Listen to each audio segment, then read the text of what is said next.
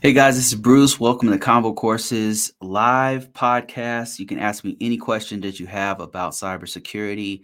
This is open topics, but I'm going to start this one off by congratulating somebody who just went to the Army as a, a C, a C a 17 Charlie cybersecurity operations professional.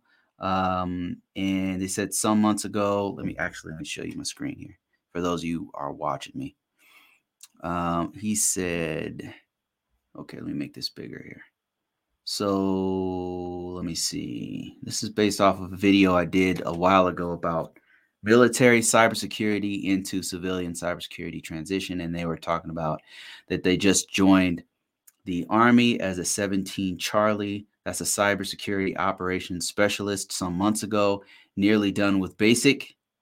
Congrats about to get into AIT. I'm not sure what the Army, I don't know what that means.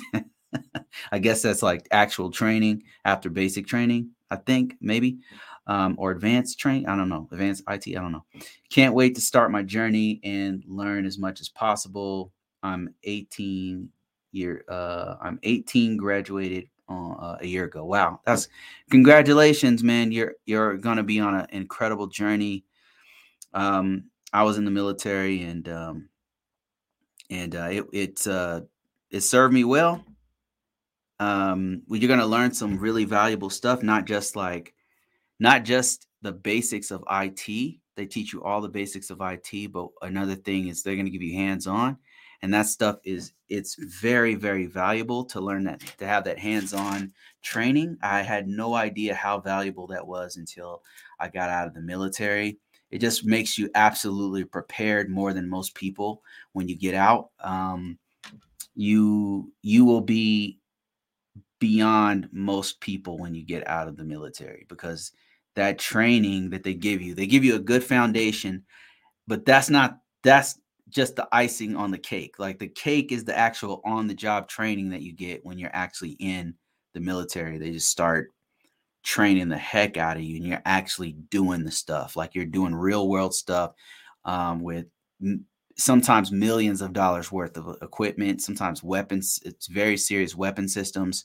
You'll be working with all that stuff and once you get this this broad actual hands-on experience you can just go to just about anywhere and you can not only fit in but excel there. It'll just be easy for you. You'll just you just know what to do because you'll have all that experience. So congratulations on that.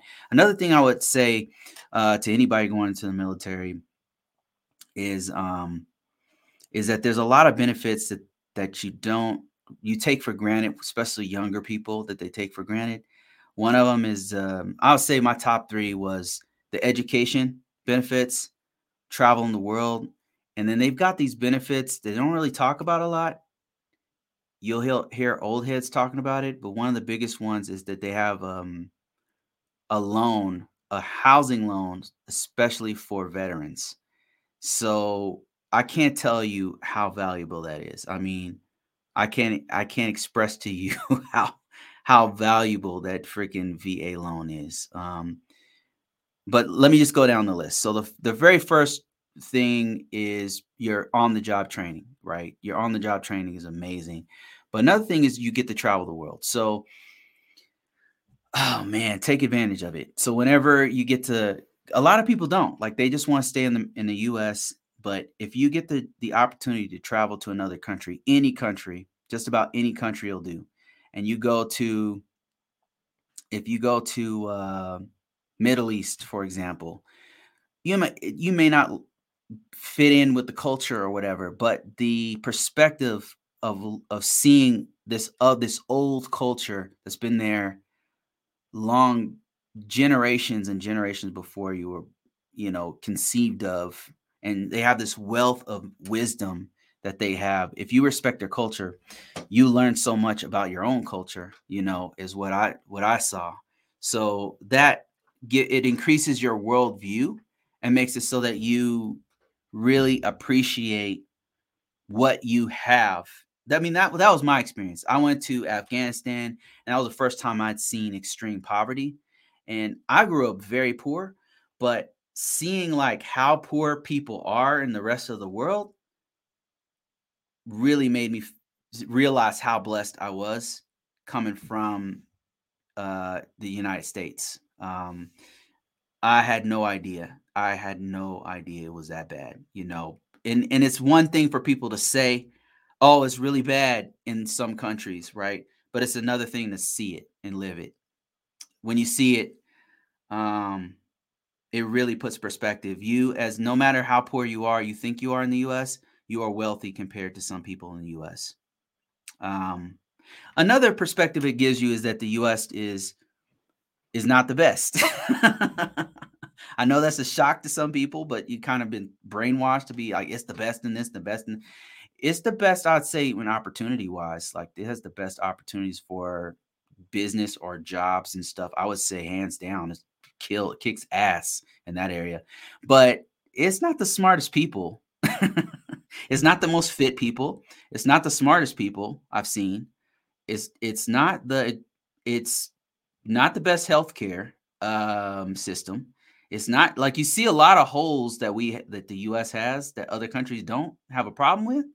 And it's like it just gives you a perspective, a balance. Like wow, and as a human being, it helps you to realize that hum- humanity is so much bigger than your your little you know what you've been what you've been brought up around so that world perspective is so amazing like it makes you more mature um, another thing is the make sure you take full advantage of the education experience because the education um, i mean the education benefits because you're going to get free tuition you're going to get uh, you can get free certifications. Sometimes they'll send you to like a ten thousand dollar boot camp. I mean, there's so much stuff, but a lot of military folks, especially the Army and the Marines, don't really take advantage of it. And you should really take full advantage of that. And as that, as a matter of fact, even just going through all your courses, your basic, your AIT, all that stuff, all that stuff gives you credits and when you get out you can apply those towards an associate's degree and get out with at least an associate's degree.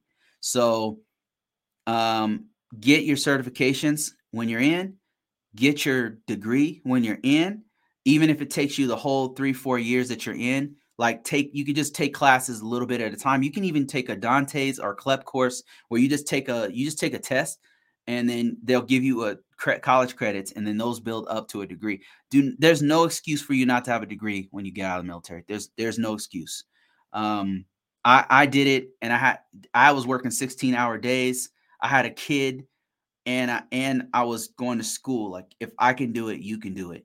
So yeah and then the other thing what else did i say? Uh, um the last thing is housing. Like they won't talk to you about this and you won't care about it because you're if you especially if you're younger but when you get out you're going to want a house right? And uh, the loans on the outside of the military from the bank suck. They freaking suck compared to what's called a va loan. If you're a veteran if you've been in the military you get something called a va loan and that loan is amazing. I mean they pay your your upfront cost their fees when you're actually there's a bunch of fees when you're actually getting uh, a loan for a house. FHA loan, you're going to pay a bunch of money up front. You're going to pay a bunch of money with all these other kinds of loans, conventional loans. But with the VA loan, holy crap, no down payment at all. Yeah, that's what that's what I meant. Thank you for correcting me. so yeah, there's no down payment. That that is an amazing. So those those are the three things I, I think affected my life quite a bit, or three or four things um, as a military person, um, getting out and doing and doing IT stuff. All right, so I got some people joining me here on TikTok. Thanks guys for for joining me. I really appreciate it. Let me answer some questions, interact with the community here. Um, let me see. Somebody says I love Flipper Zero. I haven't had an opportunity to to mess with that yet. Uh, 15 push-ups straight. Come on, man. You can do 15 push-ups, brother. Um, somebody said, yes, it's different. Well, when you go overseas and you see like extreme poverty, it's different, man. It's not the same as like we have poverty here. I'm not saying it's not a problem, but holy crap, when you can see people literally starving, um, there's nothing like that.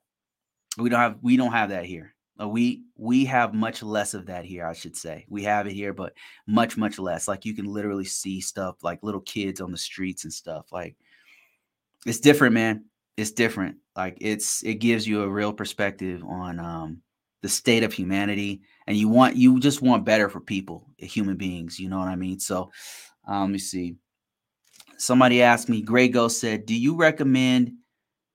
Year Up for do you recommend Year Up for cybersecurity i don't i'm not sure what you mean by that could you rephrase your question do you recommend Year Up for cybersecurity i don't understand that yeah rephrase that question i'm not sure cybersecurity is a high paying career certifications are everything um, it's definitely i agree with that and experience um, i agree with that i would say there's a hierarchy i would say in my opinion it goes experience then degree then certifications. Can you do it without a, a degree? Yes. Can you do it without a certification? Yes. Can you do it without experience? You can, but it's going to be much, much harder, and you're going to have to start from rock bottom with no experience because you got to get the experience, and that's, you know, somebody's got to take a chance with you, and then and and then you're you're doing field tech work or help desk work, making like fifteen dollars, twelve dollars an hour. Um, $20 an hour, something like that. And they're teaching you on the job. So with no experience, it's much harder, I would say. But the top, the top thing you want to get is that experience first and foremost.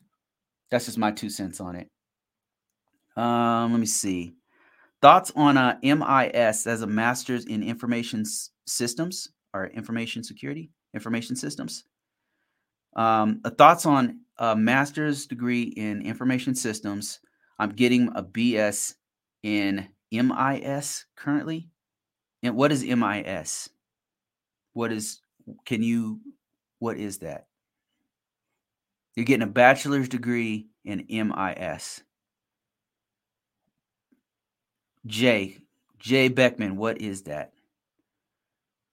Management information systems. Oh, okay, okay. Yeah, sorry, I apologize. Management information systems is awesome. And and I'll tell you why. So when you get in this, when you are out in the field, uh, you're trying to get a job, contracting job, um, pri- in the private sector, whatever. Most organizations are not looking for whether you went to Harvard and you have a cybersecurity bachelor's degree. What they want to know is what they want to know is if you have experience for number one, uh, and number two, you for as far as your degree, they want to know is it's at it from an accredited college and they want to know that you have some sort of a technical background because thinking technically is is much different from from some of the other um, curriculums out there because uh, it can get pretty deep. So what they're looking for is you to have STEM. That's science, technology, engineering, and mathematics. So if you have one of those degrees, then you're actually good, especially a bachelor's degree on but on top of that what i would add is if you have a degree any degree in computers is preferable because um i'm speaking from somebody who's been of course hired in these organizations and also somebody who's done the hiring i've been on the staff that has to wade through all of the the um, resumes and then do the interview with people and there's certain things that they're they're they're wanting us to look for, right? And number one, when we're prepping, when we're actually doing the interviews with you, got you know people people who are new or whatever, what you're doing is you're looking through the description of what we need, and then sometimes I'm the guy that's going to be working alongside of you, so I'm like. There's certain things I want you to know, right? So I'm gonna be like writing those things in there. That said, your degree is kind of like, okay, I just want to know that you're technical. Like, can you, is this person going to be a good fit in our organization? Is this pe- person good at following instructions, taking instructions? Is this person teachable? Can this per- because no matter how much knowledge you think you have, uh, no matter where you think you are in your career, you still have to learn when you come in. You know what I'm saying? Because when you come in, there's certain things that we do differently that you probably didn't do at your other organization. And it's crazy to get somebody in who thinks they know everything, but then and they're not willing to. They want to try to do everything the DoD way, but you work. You're working in DEA or whatever, you know, Department of Energy or whatever it is, and every organization you go to does things slightly different. But as far as the degree, credited college, computer degree, and if STEM, I'm speaking from experience. A lot of my coworkers didn't have a computer degree. Like I had, I, I worked with people who had a double E, which is an electrical engineering degree, and they just had a background in IT. So they had back, they knew how to fix routers or whatever, but they had, they didn't have a cybersecurity or or a uh, computer science degree. You know what I mean? So MIS, that's good. That fits. All right, I got some more questions here. I'll kind of, I'm going to try to do a speed run through some of these questions. Try to keep up with you guys on on TikTok. Okay, where should I go into? What should I get into after IT auditing? So you're, I'm I'm assuming you're an auditor or somebody who conducts assessments on organizations, and you're trying to level up from there. Is that your question? I'm assuming that's what your question is.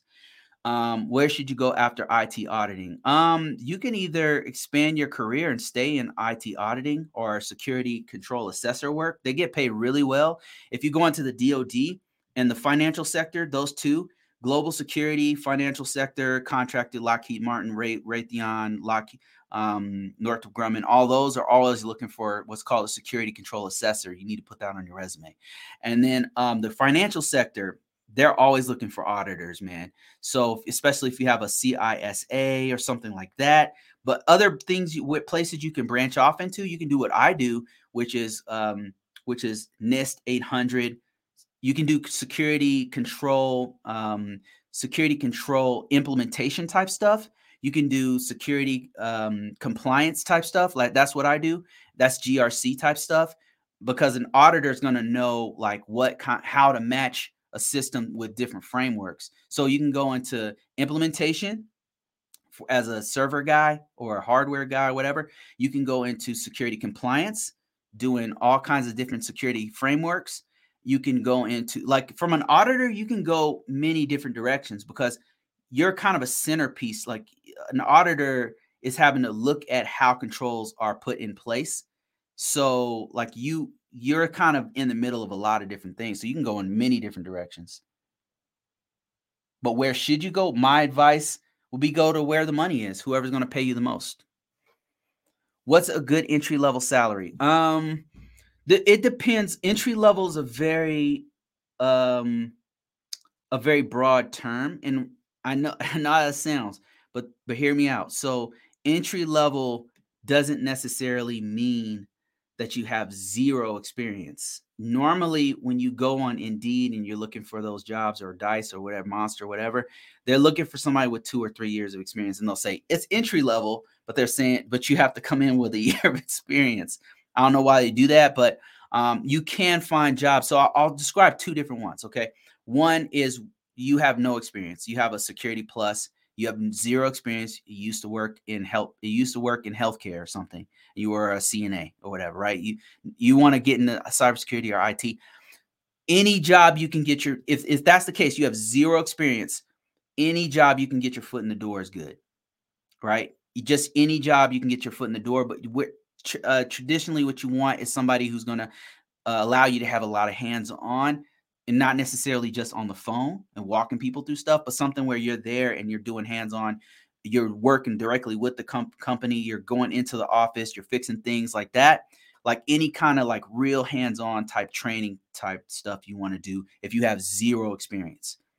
Um, and now if you have some experience, right, which is what the employers, when they're thinking entry level, they're usually thinking, okay, this person has six months of experience. This person has a year of experience. Most of them, that's what they think when they say entry level.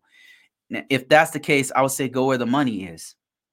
Go where who's going to pay you the most and where you can grow with that organization. Grow as in that you're going to get exposure to more cybersecurity tools. You're going to get more exposure to networking tools or whatever you whatever uh, branch of IT stuff you're going to get into. So th- that's that would be what I would say. Somebody said twenty to twenty five dollars an hour. That'd be pretty good for for act- absolute beginner entry level with no experience. Yeah, that's really good actually for that. Um, everybody tap them up. Thank you. Appreciate that. Appreciate that.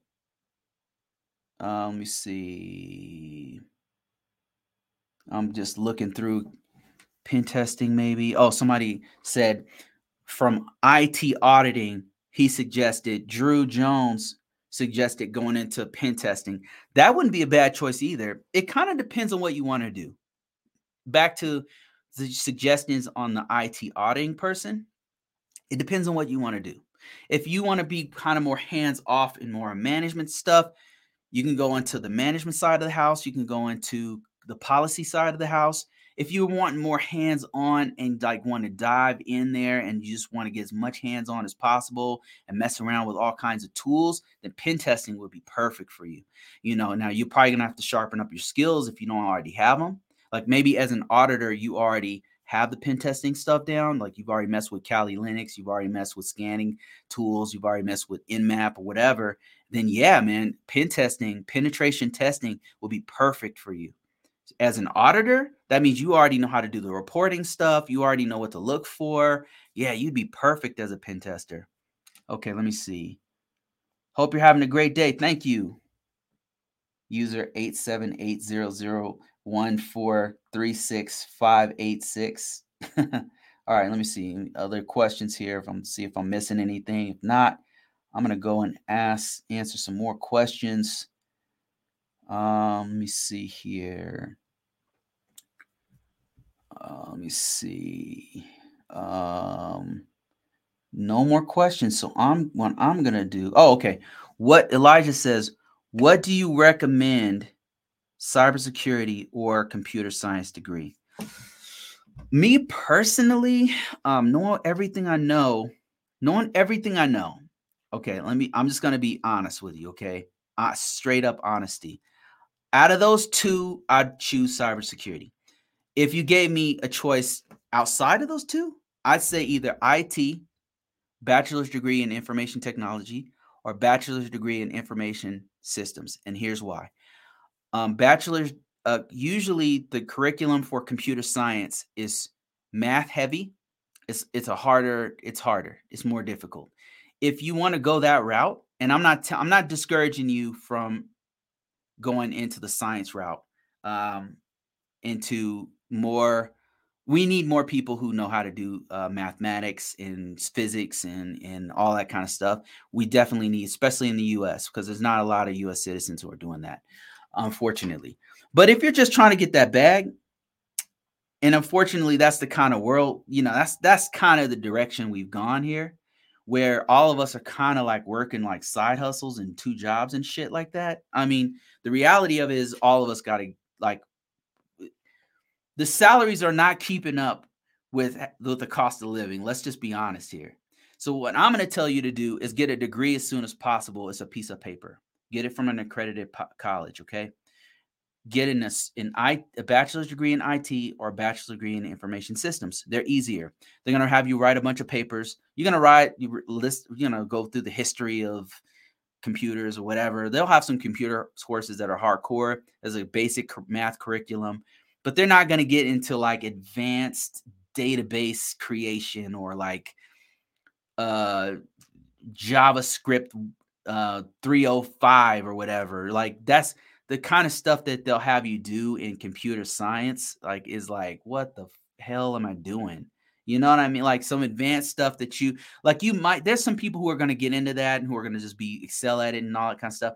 And i'm not saying don't do it but i'm saying if you're trying to just get a job and get paid do an easy certification like IT or IS because uh, it's going to be easier. You're going to be able to get in and get out of the of the uh, university system of, of, academia, get your degree, and then start getting that bag and work on certifications because certification is going to prop up and help you out, uh, help your degree out quite a bit. Because could to be quite honest, if your work, 80% of the jobs out there in the market, they're looking for somebody who who can do the work.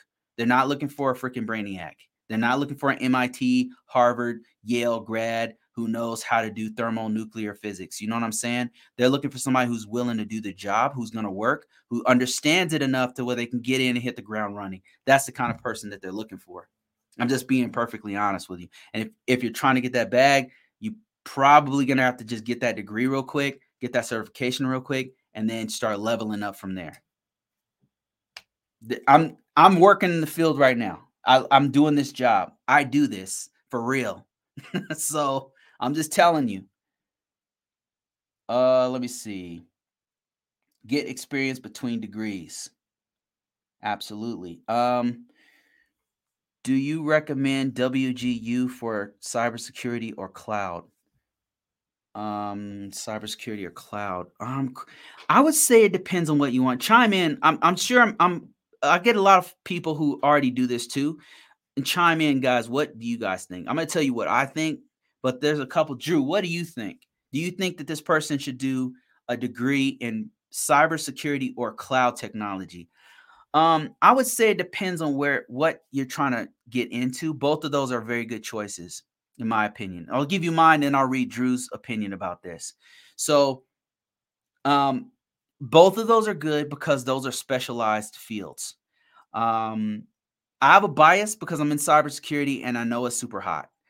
Cloud is also hot though. So I don't know. I would say whichever one you do, get at least a bachelor's degree and then follow it up with a certification, a certification in that field. Like if you, of course, you could get a cloud certification, you a cloud degree with WGU, and then uh, complement it with a security plus cybersecurity uh, certification. And you could do cybersecurity and then get a cloud certification like AWS practitioner or whatever it's called, and then supplement both of those. Like you can literally kind of do both. So that and that would be hugely beneficial to you. The most important thing to do, like Drew said, is to get experience in between. Like while you're getting a degree, go ahead and get experience. That's the most important thing you can do out of either one of those choices. Uh, Drew said, Drew Jones said, uh, cloud is technical as F. So it depends on how technical you want to get. Cybersecurity can get pretty cerebral, pretty, um, it's, it's, doesn't, it can get very technical, but when you're in college, um, there's, it's going to be some management type stuff in there. So it's not as well, I guess it depends on the curriculum. So I don't know, like what it really depends. Some some can be very technical. It kind of depends. I would say look at the curriculum of each, and depending on how technical you want to get, figure out what you want. Eat both of those are good choices, though. Both of them are good. I choose whichever one had more hands on is would probably be your best choice. Um, Somebody said, I have an AAS, an associate's degree in CIS. Is that computer information systems? Um, will a SIEM lab or Security Plus or CY, uh, CYSA Plus get me in the door an IT internship? So what I would what I would do, key, is um, as soon as you can, try start applying for positions like right now. You said you already have a CIS, will a SIEM lab or Security Plus. Um, it it at this point, anything you can get is going to help you. Um, any anything you can get is going to help you. Security Plus is more marketable. Um, it's not a guarantee you're going to get a job. What they're really looking for typically is somebody who can do the work. So if you can do a SIEM lab, like if you can come in and demonstrate that you know how to use Splunk, that would be huge. Um, if you could come in and, and, demonstrate you know how to do a scan, use a scanning tool, that would be incredible. Um, if you could, if, when you're in the interview and they say, "Do you know how to use Tenable?" and you can say, "Yeah, I've, I've used Tenable before. I used it in a lab. I didn't, haven't used it in an actual uh, large environment, but I I know how to use. I'm familiar with the with the the GUI and I know how it works, that'd be pretty big. Um, so yeah, it would at this point in the beginning of your career, anything you can do is going to help you out. I will tell you, Security Plus is highly marketable, but they really do expect you to kind of know how to do things, not just have a certification or a degree. Um, and I know you that's a bummer. You're like, man, I just spent all this money and time getting a degree, and you're gonna tell me it doesn't mean anything. No, absolutely, a degree is absolutely awesome. Like that's incredible. It helps you get your foot in the door. It helps you get that internship. It helps you get that apprenticeship. That is great. Okay, I'm not discouraging. I'm not, t- but I'm just telling. It's there are difficulties, and just having a certification is not gonna magically wave a wand and get you that experience. So anything you can do is going to help you out. Just get your resume out there. You want at this point, what you should be thinking about is marketing yourself. The definition of marketing is finding supply and demand. So you want to find your own supply and demand. That's what I've done. That's why I'm I stay gainfully employed even through multiple uh, depressions or recessions or whatever the hell they're calling this now. So I mean, uh, the reason why is because I use marketing. So what I do is I find out what the market is looking for. What is this? What demand does the market have for IT for cybersecurity? Right now, I can tell you it's cloud technology, it's cybersecurity stuff, and that's a very broad term. But um, cloud is super big, uh, specifically Azure, or um, the other one would be uh, help me out here, guys. Other ones, of course, Amazon, and then um, probably Google. Those two right there, and and then um, as far as cybersecurity, they're looking for people who are, uh, if you're going to be an information system security officer, they're looking for U.S. citizens. Uh, if you happen to be in the DMV area, you, there shouldn't be any problem finding a job there. They're always looking for people. If you're willing to go overseas or travel, they're always looking for people. They'll train you everything because uh, not everybody wants to do that. Um, if you have your doors open, cybersecurity is going to be super hot for you like if you're willing to to make concessions and stuff. So supply and demand. Find the what the demand is for the market and then be the product. Be what they're looking for. If they're looking for cloud stuff be a cloud guy or cloud cloud person. If they're looking for cybersecurity people some of the tools you want to learn splunk um off the top of my head splunk scanning tools, any scanning tool will do. Uh, you a lot of times you can download these for free for like seven to 14 days and then mess around with it. So that way, when you're in the interview, you can say, Yep, I know how to use this SIEM technology. I know how to use, I'm familiar with this SIEM technology. And when they ask you, Well, where did you use it?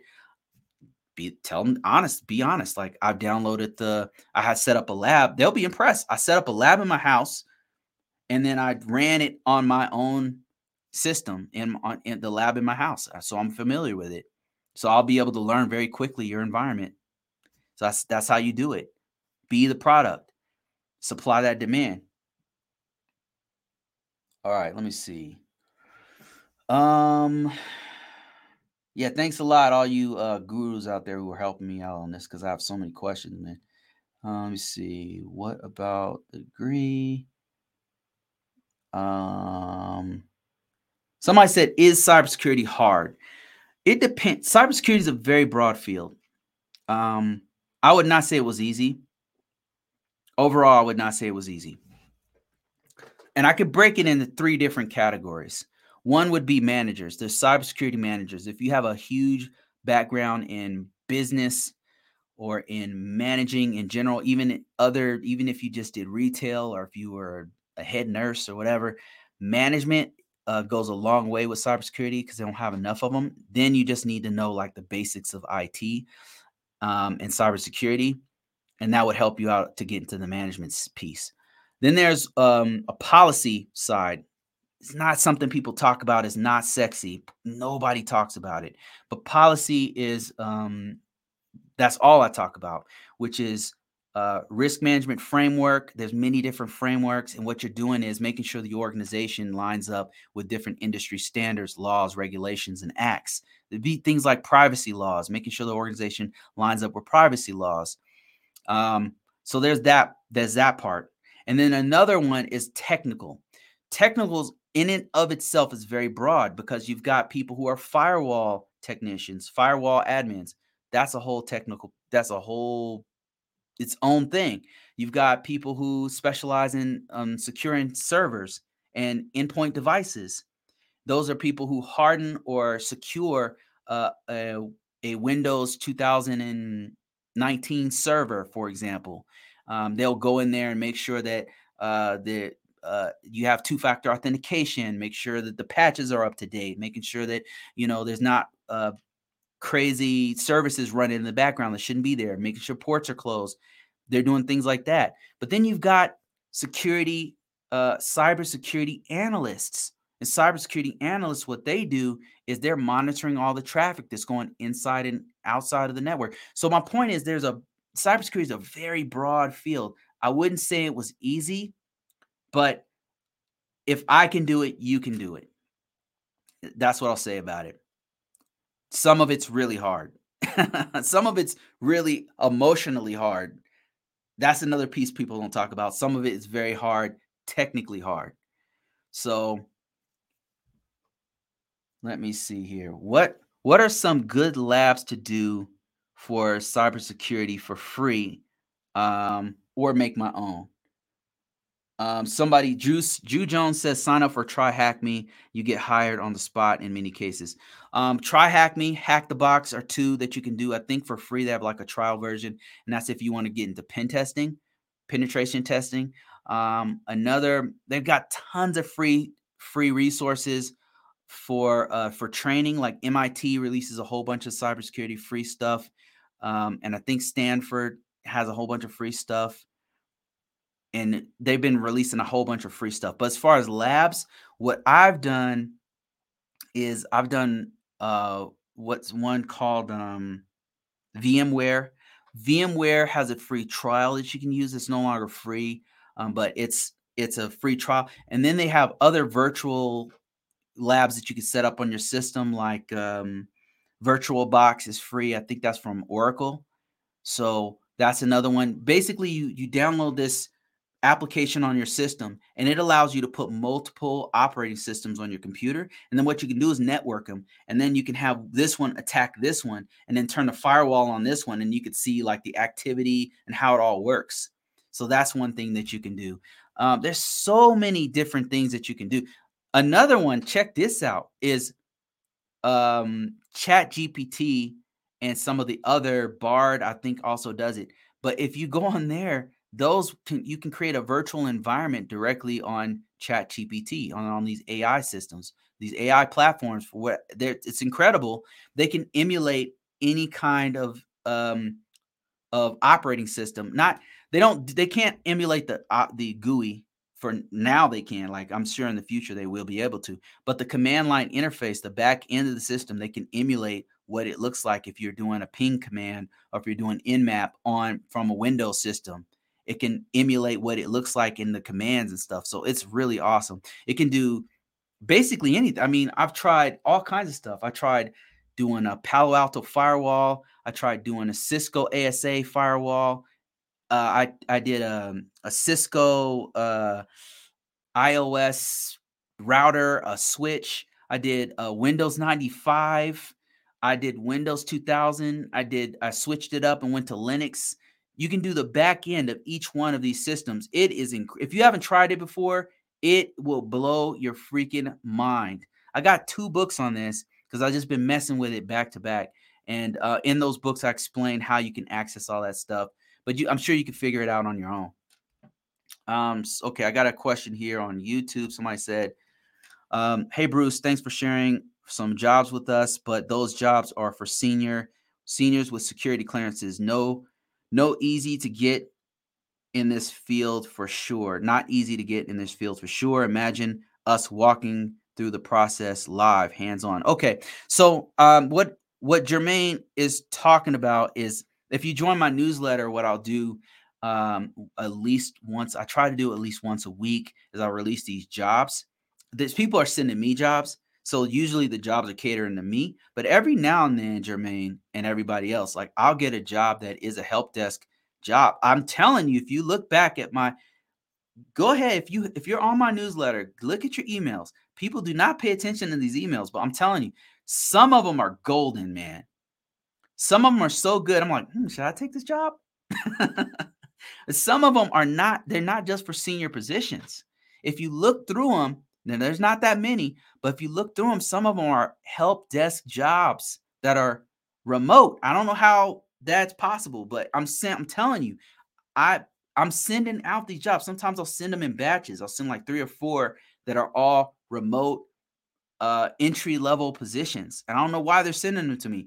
And I can't do nothing with them. So I send them out to you guys on my newsletter. If you're interested in joining my newsletter, you can go on convocourses.com convocourses.net. And then there's like a little, just there's a little drop down. Just go ahead and click that, put your stuff in there, and then I, you'll see free books I'll send out to my to my people. advanced i'll give you advanced reader copy so i can get a review from you on amazon so you get the book for free like weeks before i release it even sometimes um, i'll give out free codes to get the audiobooks from stuff i wrote from a year ago uh, i'll give out and jobs that's the main thing i do is i'll give out a, a list of jobs that you guys can um, go and contact the person and see if you can get that job. And not all of them are senior level positions. That's why it would behoove you to list to look through the jobs that I'm looking at because some of them are not. I'm telling you, some of them are really good. So check them out. And if you have been on my newsletter for a while, you might want to search through your email and look for just type in help desk. I'm sure I've sent out at least one or two help desk positions that are entry level that are not requiring no clearance that are some not even requiring a bachelor's degree. So i'm telling you. Um, that said i think i'll update um, i'll make a honey trap to get more jobs like that because i i know how to do that. So I, I could like make a honey trap and get more job offers for like entry level positions and stuff because i don't get a lot of those. They don't send those to me but i know how i could figure out how to make a, a resume that would attract those guys and then i could send those out to you guys too. Uh, let me see got some more questions on tiktok. It said uh what are some good labs to do for cybersecurity free? Okay i already answered that one. Um i guess i could expand on that one. A couple other things you can do for labs what i would do if i were you is i would mess around with cloud technology a lot of stuff is free to mess around with. I would check out AI, any kind of AI stuff. I'd be all over it. Um, I would check out. Um, that's all free stuff. Uh, I would try. I would definitely do try hack me like like Jones said. Um, I would do hack the box. Those are all free entry level type stuff. So Marketing yourself is everything. Absolutely. That's finding out the market. What is the market like? And then you you satisfy that market. It's all about marketing yourself. Um, other than hack the box, um, off the top of my head, I can't think of any, but I know that there's like hundreds of them out there. I'm I'm doing a book right now where I I break down a whole bunch of resources that you could use. Let me see if I can other than hack the box. Let me see if I can find one. Um, some hack the box alternatives. Alternatives to hack the box. All right, here's a few of them right here. And I don't know if these are free. Uh, most of these I assume are not free. But uh, if you happen to be watching me on YouTube, and I'll just read through some of these. Uh, one's called Ninja Ninja Ninja IO N I N G uh, N I N J I O. Um, that is one. Another one's called Moodle M O O D L M O O D L E. Another one's called I N E Ein. Another one's called CBT Nuggets. Oh man, went with the classic there. CBT Nuggets, Pentester Academy, Pentester Lab, Virtual uh, Hacking Labs, a lot of these are monthly fees, by the way. Um, let me see if I can find a free one. Okay, Moodle is free. Uh, Ninja IO is free. N I N I N G I J I O is free.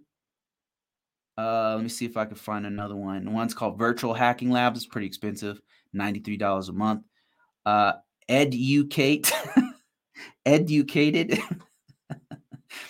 um, e-learn security. I mean, these things are popping up all the time, man. I mean, there's so many. There's so many. And there's I'm literally looking at half a dozen, about a dozen of them right here. So, yeah, they're all over the place. And um, just and like I said, like even AI, like AI, you could literally do some of the stuff on AI. Uh, let me see. Um, Networking. Home labs work well. Yeah, her home lab is probably the best thing you can do because that gives you opportunity to install it and go through all the problems that you're going to experience as an IT person and having the patience to build that out. Because 60% of your time is going to be trying to set the thing up and wanting to just pull your hair out. See, that's why I'm bald right now. because I didn't pull my hair out already. It's frustrating. You got to have patience, right? So if you set up your own lab like Jones is, Drew Jones is putting you guys in some serious game. If you set up your own lab, like you're learning how to install the stuff and then all the troubleshooting that you have to do to, to do it. And you have to have the patience and the time. And sometimes it'll take you hours just to research how to fix how to put it together before you can even do the lab stuff you know that make the lab work is 80% of what you're going to do you know? So it's actually cool to do your own lab jermaine said nice hard to find remote now it, it's it's a little difficult right now I would say, yeah, it's a little bit difficult to find remote jobs, period.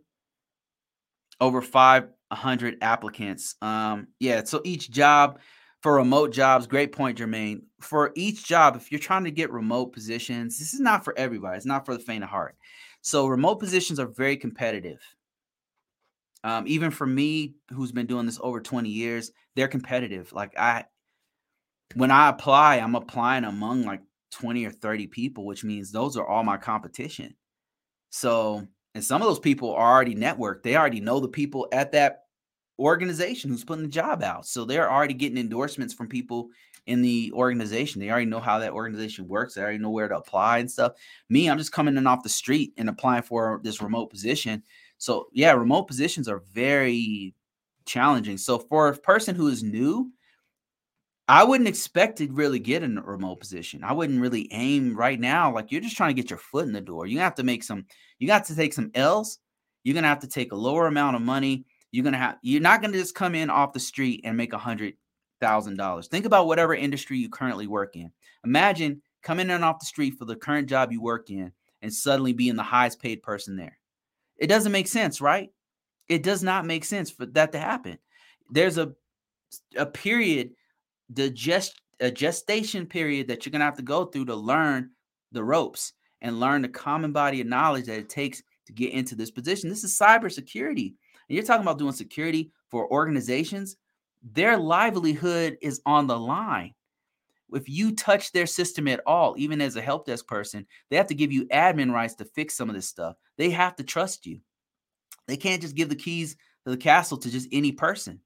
They have to do like a background check on you to make sure you're legit.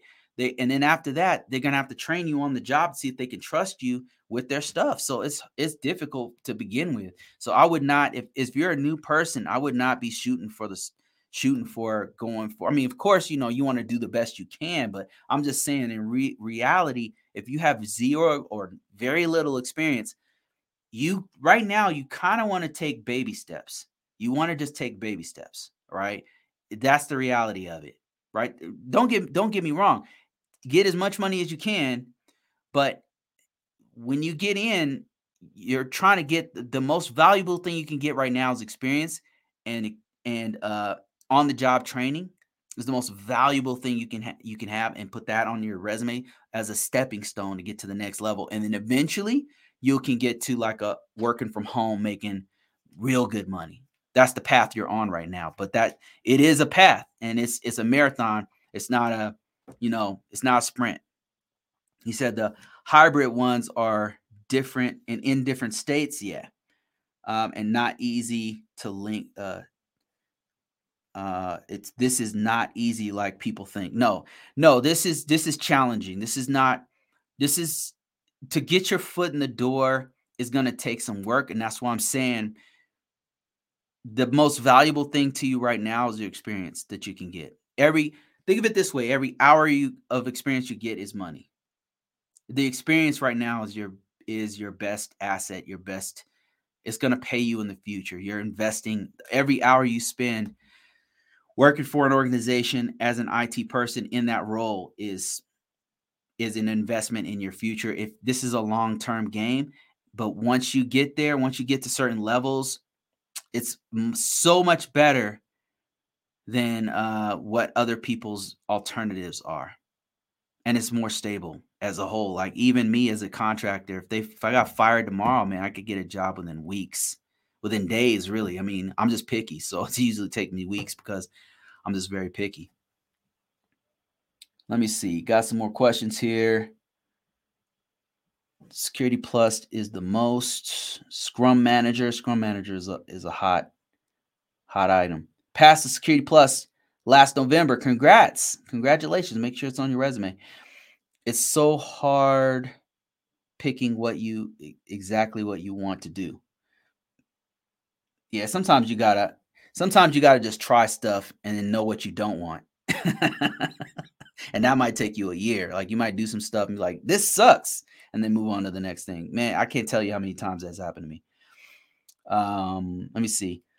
I log into Windows, my Windows box with my YubiKey for two-factor authentication. Yeah, I've been thinking about using one of those.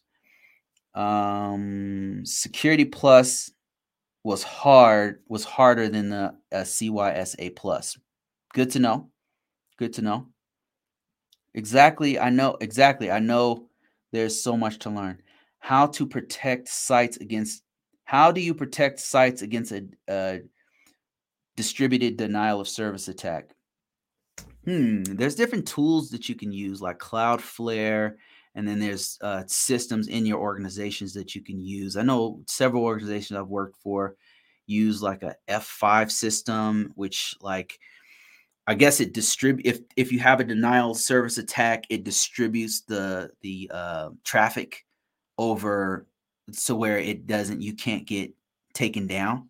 And you would do that on on your main systems. Like if you had a main website um, that was like a critical uh, mission essential website, you would probably do some sort of uh, proxy, some sort of system that comes before the actual website, so that all the traffic's coming hitting this proxy. Um, the system is designed to take the hit, and then it it'll distribute the traffic, and then sometimes it'll even say, okay, ninety percent of all this attack is coming from. I detect that this is an attack from this one IP or these three IPs. I'm going to shut all these IPs down. These are these IPs. I'm not if, if I'm not taking no more of their traffic. I'm only going to allow these other because it'll trigger a certain algorithm in that system. So that's one way that it that it happens. Um, LinkedIn Learning has a lot of prep courses for ISACA, CompTIA, and more.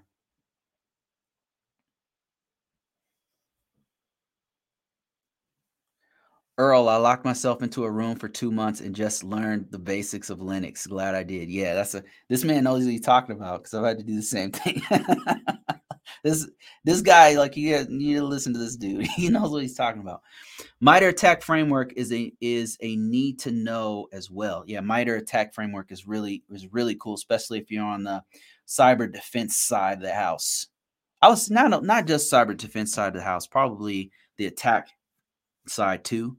I mean, really, for any IT person, like any any IT person should probably pick uh, read up on MITRE ATT&CK framework.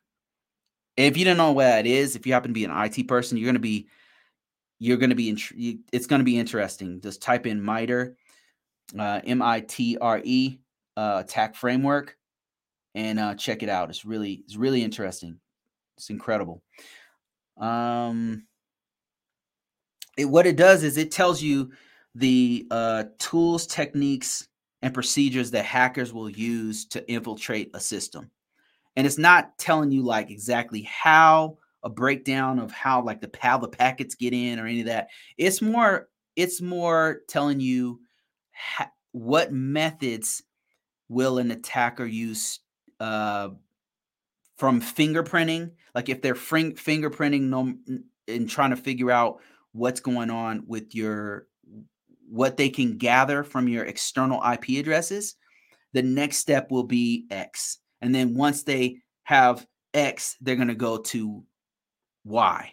Like it's telling you the steps that an, a hacker will take and then where you're at. And if they're attacking you with this, more than likely they're going to go here or they're going to go here. And as a cybersecurity person, it's telling you it's you can use it for many different things. You can if you're writing a policy about how to do an incident response, you could go to the attack framework, the MITRE ATT&CK framework, and say, okay, if we were if they were doing a fingerprinting on us, the next step is going to be normally they're going to go to scanning. So what can we do against scanning? What can what would we do here? What would we do here?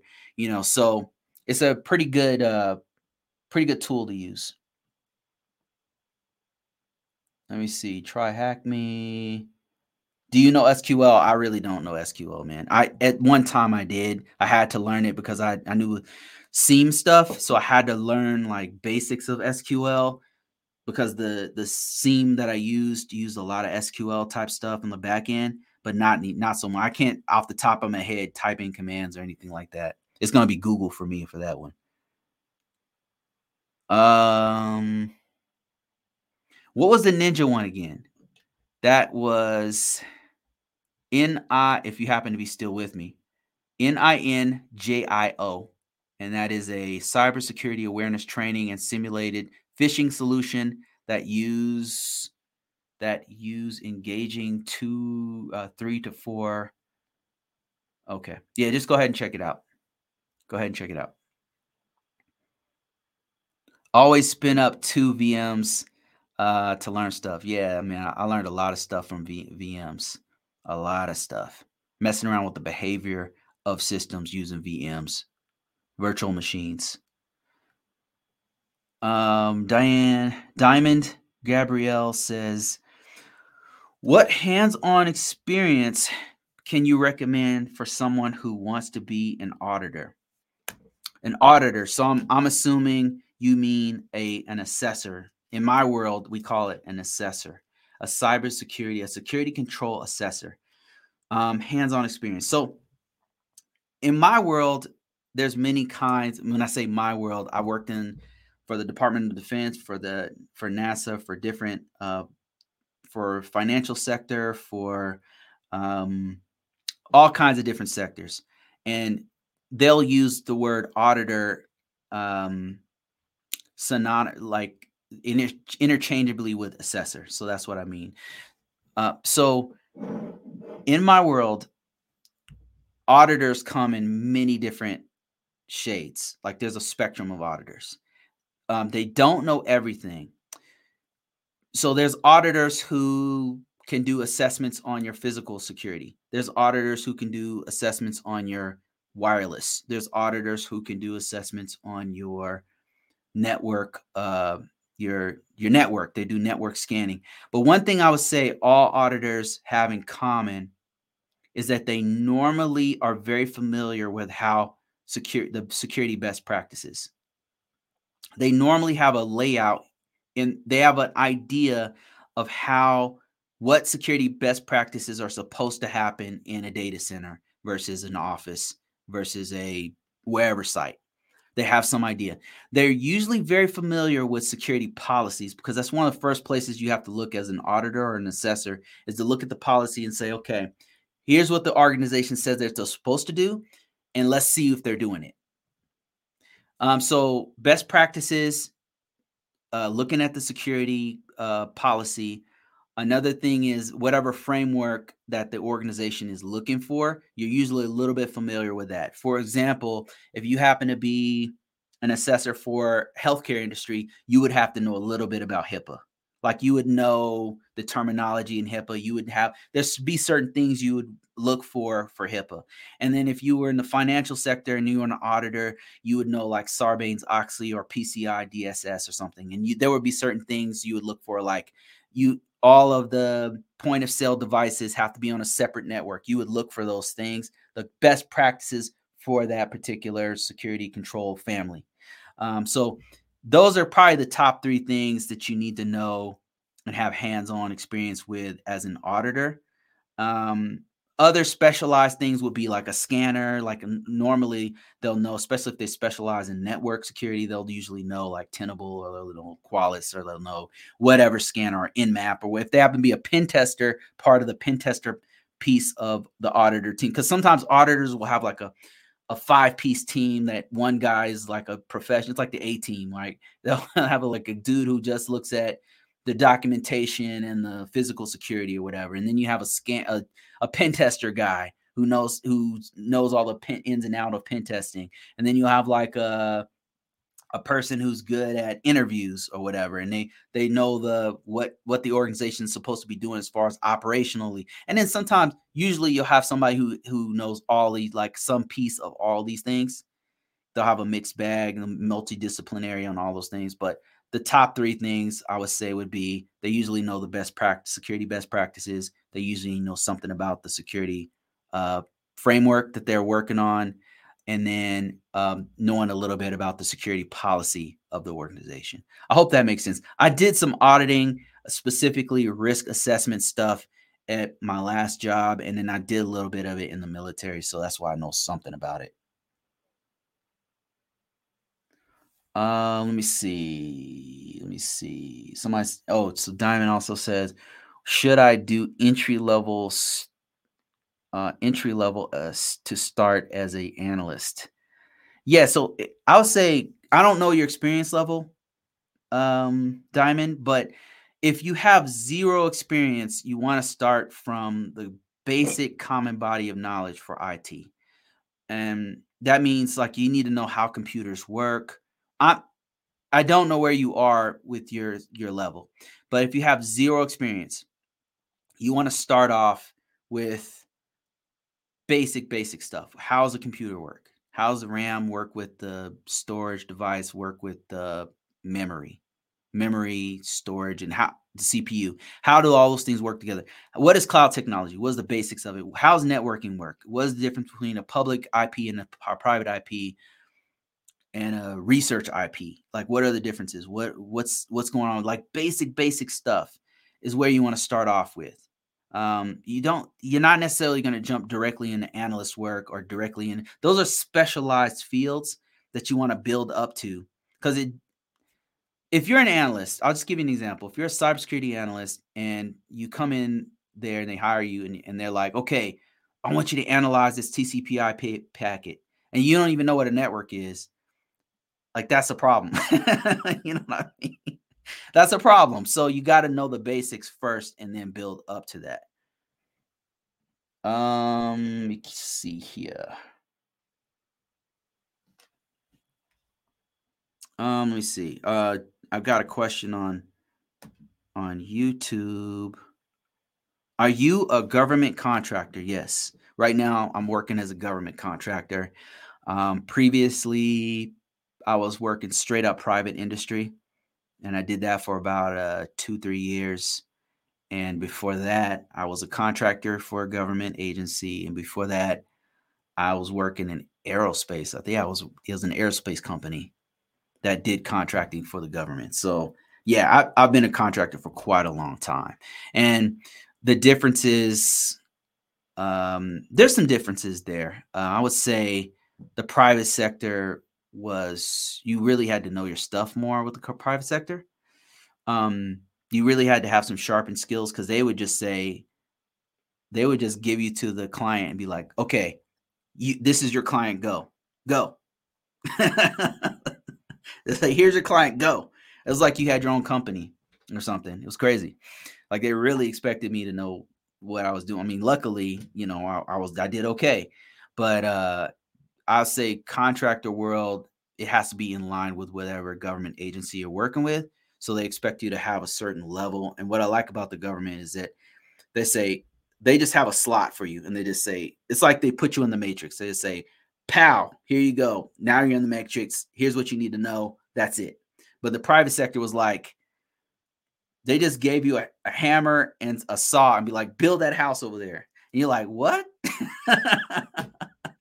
go build a house. You know, here's everything. Here's the blueprints. Here's this. Here's that. Go build the house.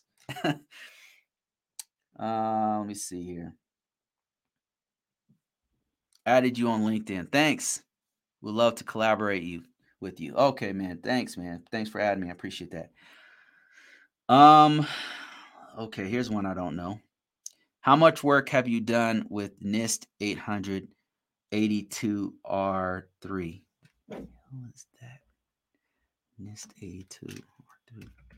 Hold on, I'm having some technical dis- difficulties as I'm typing on YouTube. A2 Rev 3? What is Okay, hold on, hold on. Technical difficulties. Industrial controls.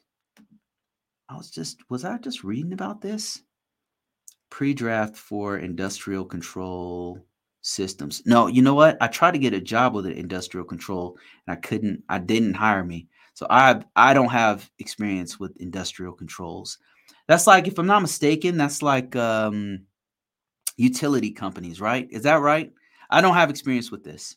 I've I've not worked for a utilities company. Um, if that's what you mean. Like utilities or like not just power lines, but like gas industry or whatever, and then you're working with the systems that control the actual utilities. Is that I'm assuming that's what you mean, but I I don't even know enough to answer the question to know what I'm hell I'm talking about. I can't even say yes or no on this one. that's how little I know about industrial controls. But I, I did go for an interview for industrial controls, and they were like, nah, you know, we need somebody who's been working in this industry. I was like, okay.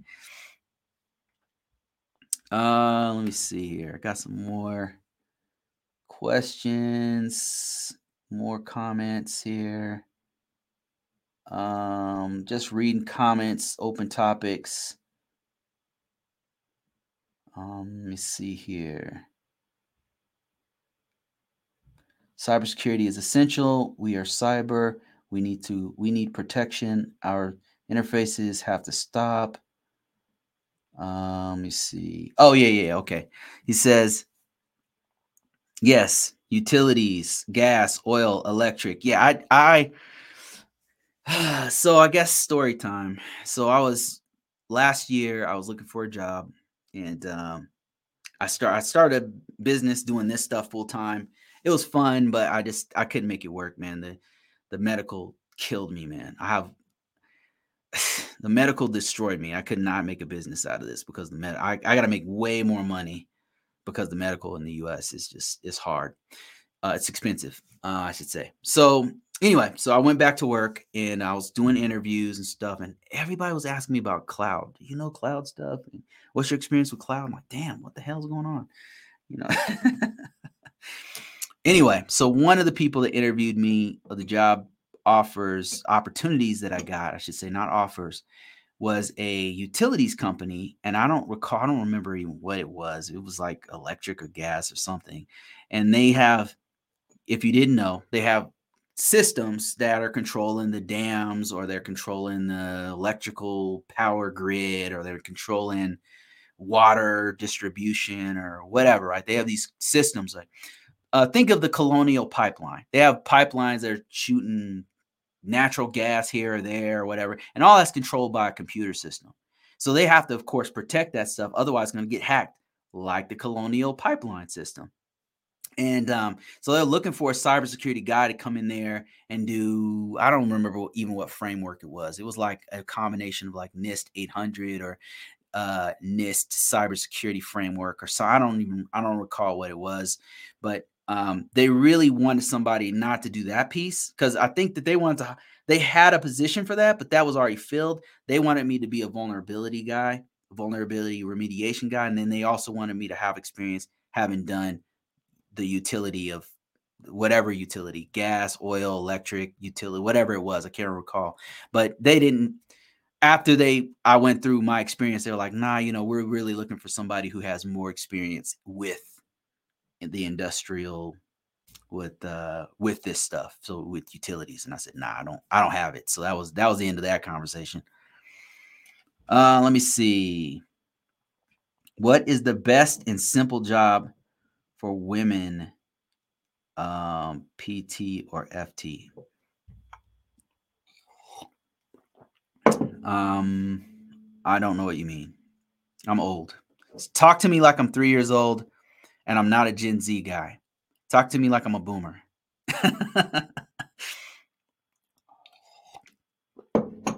yeah, sorry. I don't I don't understand. Explain like I'm 5.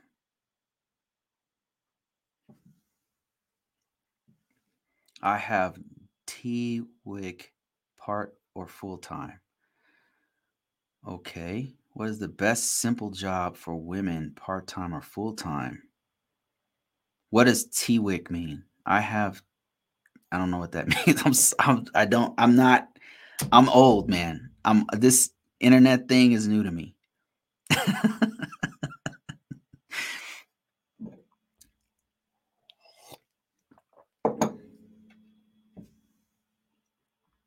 All right, let me see if I have any other questions here. Comments, questions. I'm here for you guys. Whatever questions you have. Um, I've been doing uh, cybersecurity since the year 2000. Um, started off in the military and um, been doing this ever since as a contractor, private sector, public sector.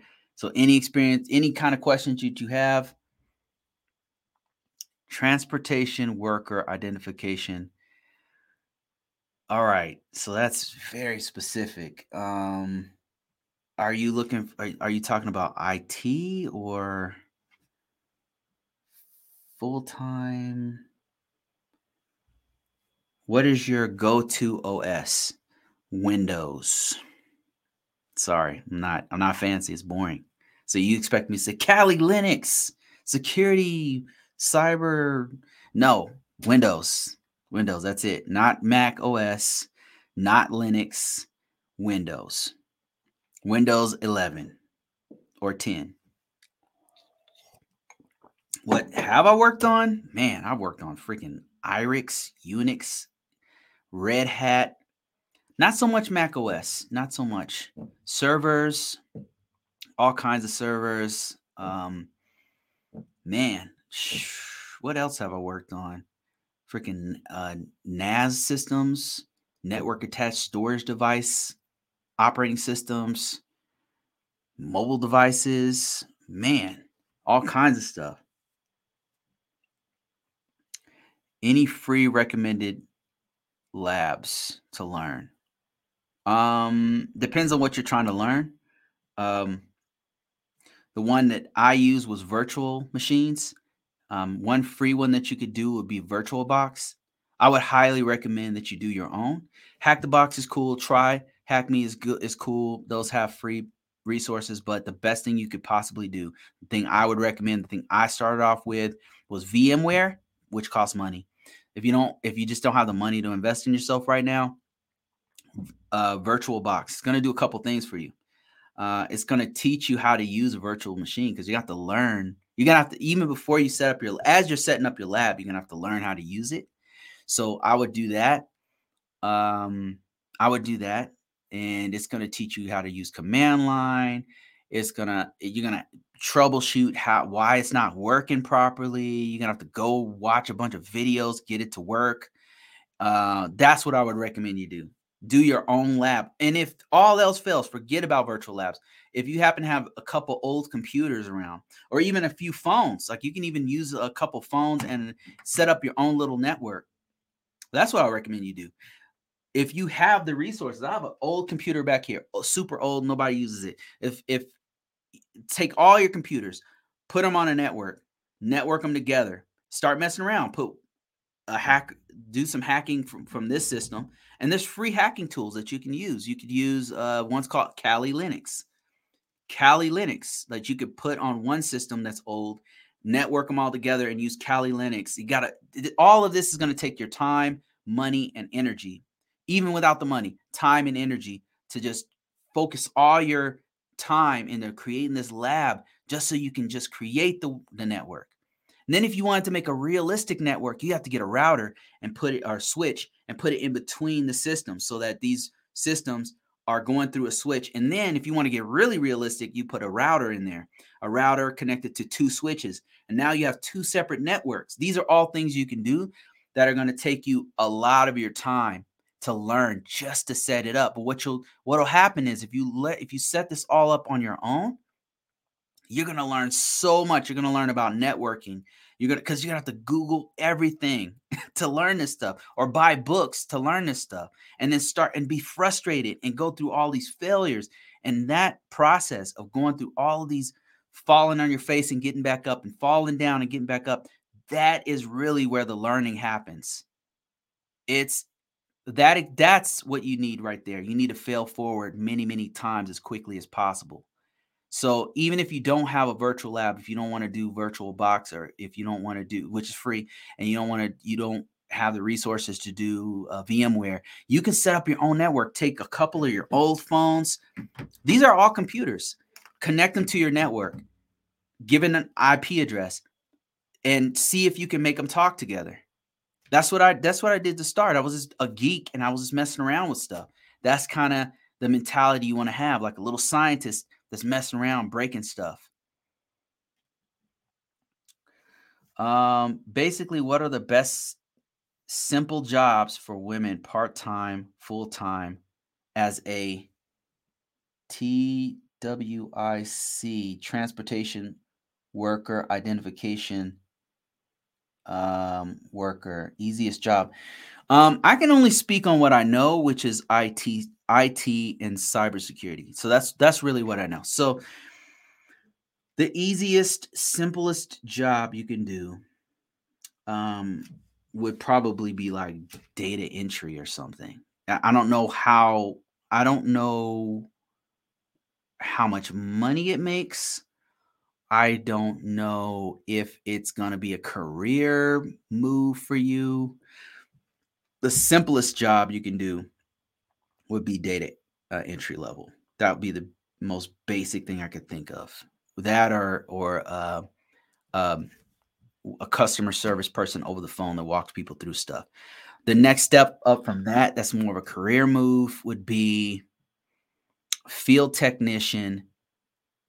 It's not going to be super easy. Like it, this is for somebody who's really trying to get their foot in the door. People, somebody who's going to really trying to level up, and somebody who's eventually wanting to make real good money and you are willing to put in the work to get there would be I would recommend if you have no experience whatsoever. Number one, let's back up a little bit.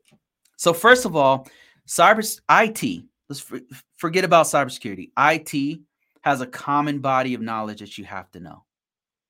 what I mean by that is there's basic things you need to know.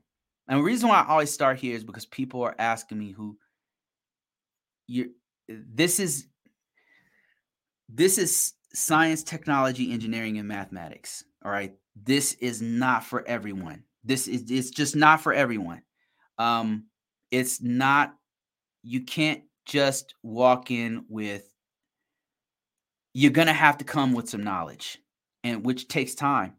So this is right there, right there, that weeds out most people. They're like, I have to read a book. Nah, I'm good yeah, you got to read a book. Like you got to read a book. You got to watch boring ass videos like this.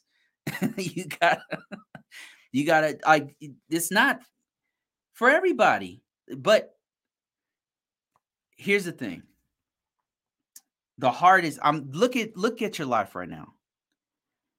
The best things in your life, the, the best things in your life, all took hard work. Am I right or wrong? The things that you earned the things that are be- that continue to pay you until now, the assets that you have in your life that you gained, that you earned, were any of those easy? I for myself, I gotta say no.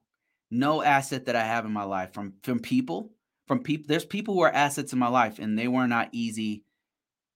You know, it's not always easy to it was hard. Like it was like I don't even sometimes like a miracle. How did I even meet this person? This person is an is an asset in my life, and it's a miracle that they're in my life. And we don't always see eye to eye, but this person is an asset in my life.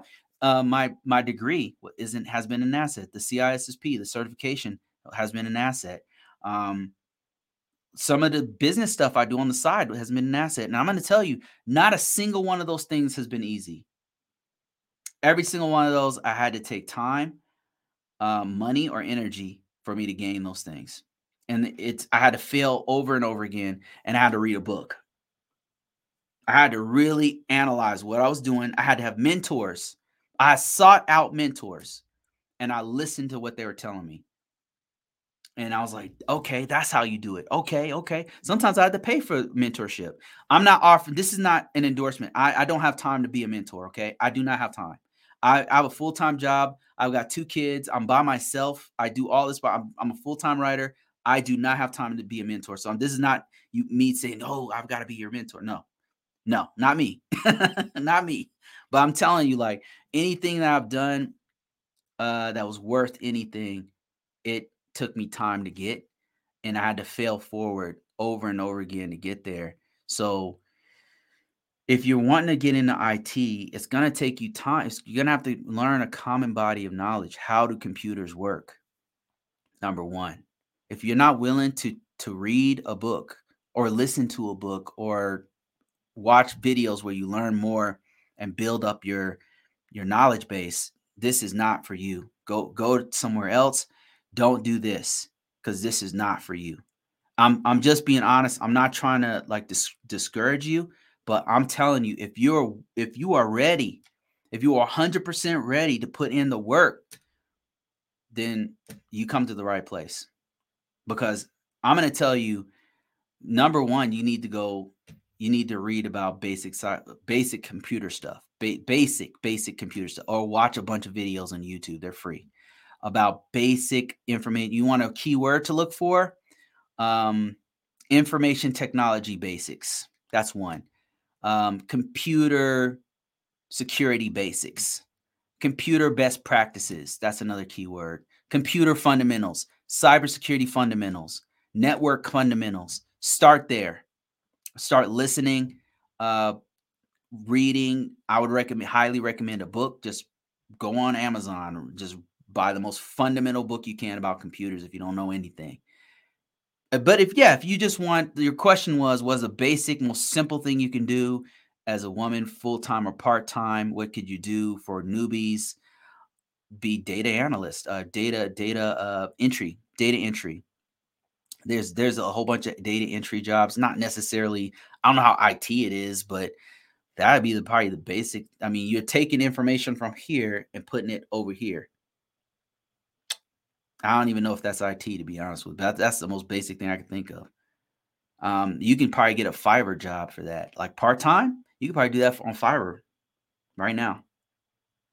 I don't know how much money it makes. I don't know if it's it's IT, but that's you know, if that's what you want to do.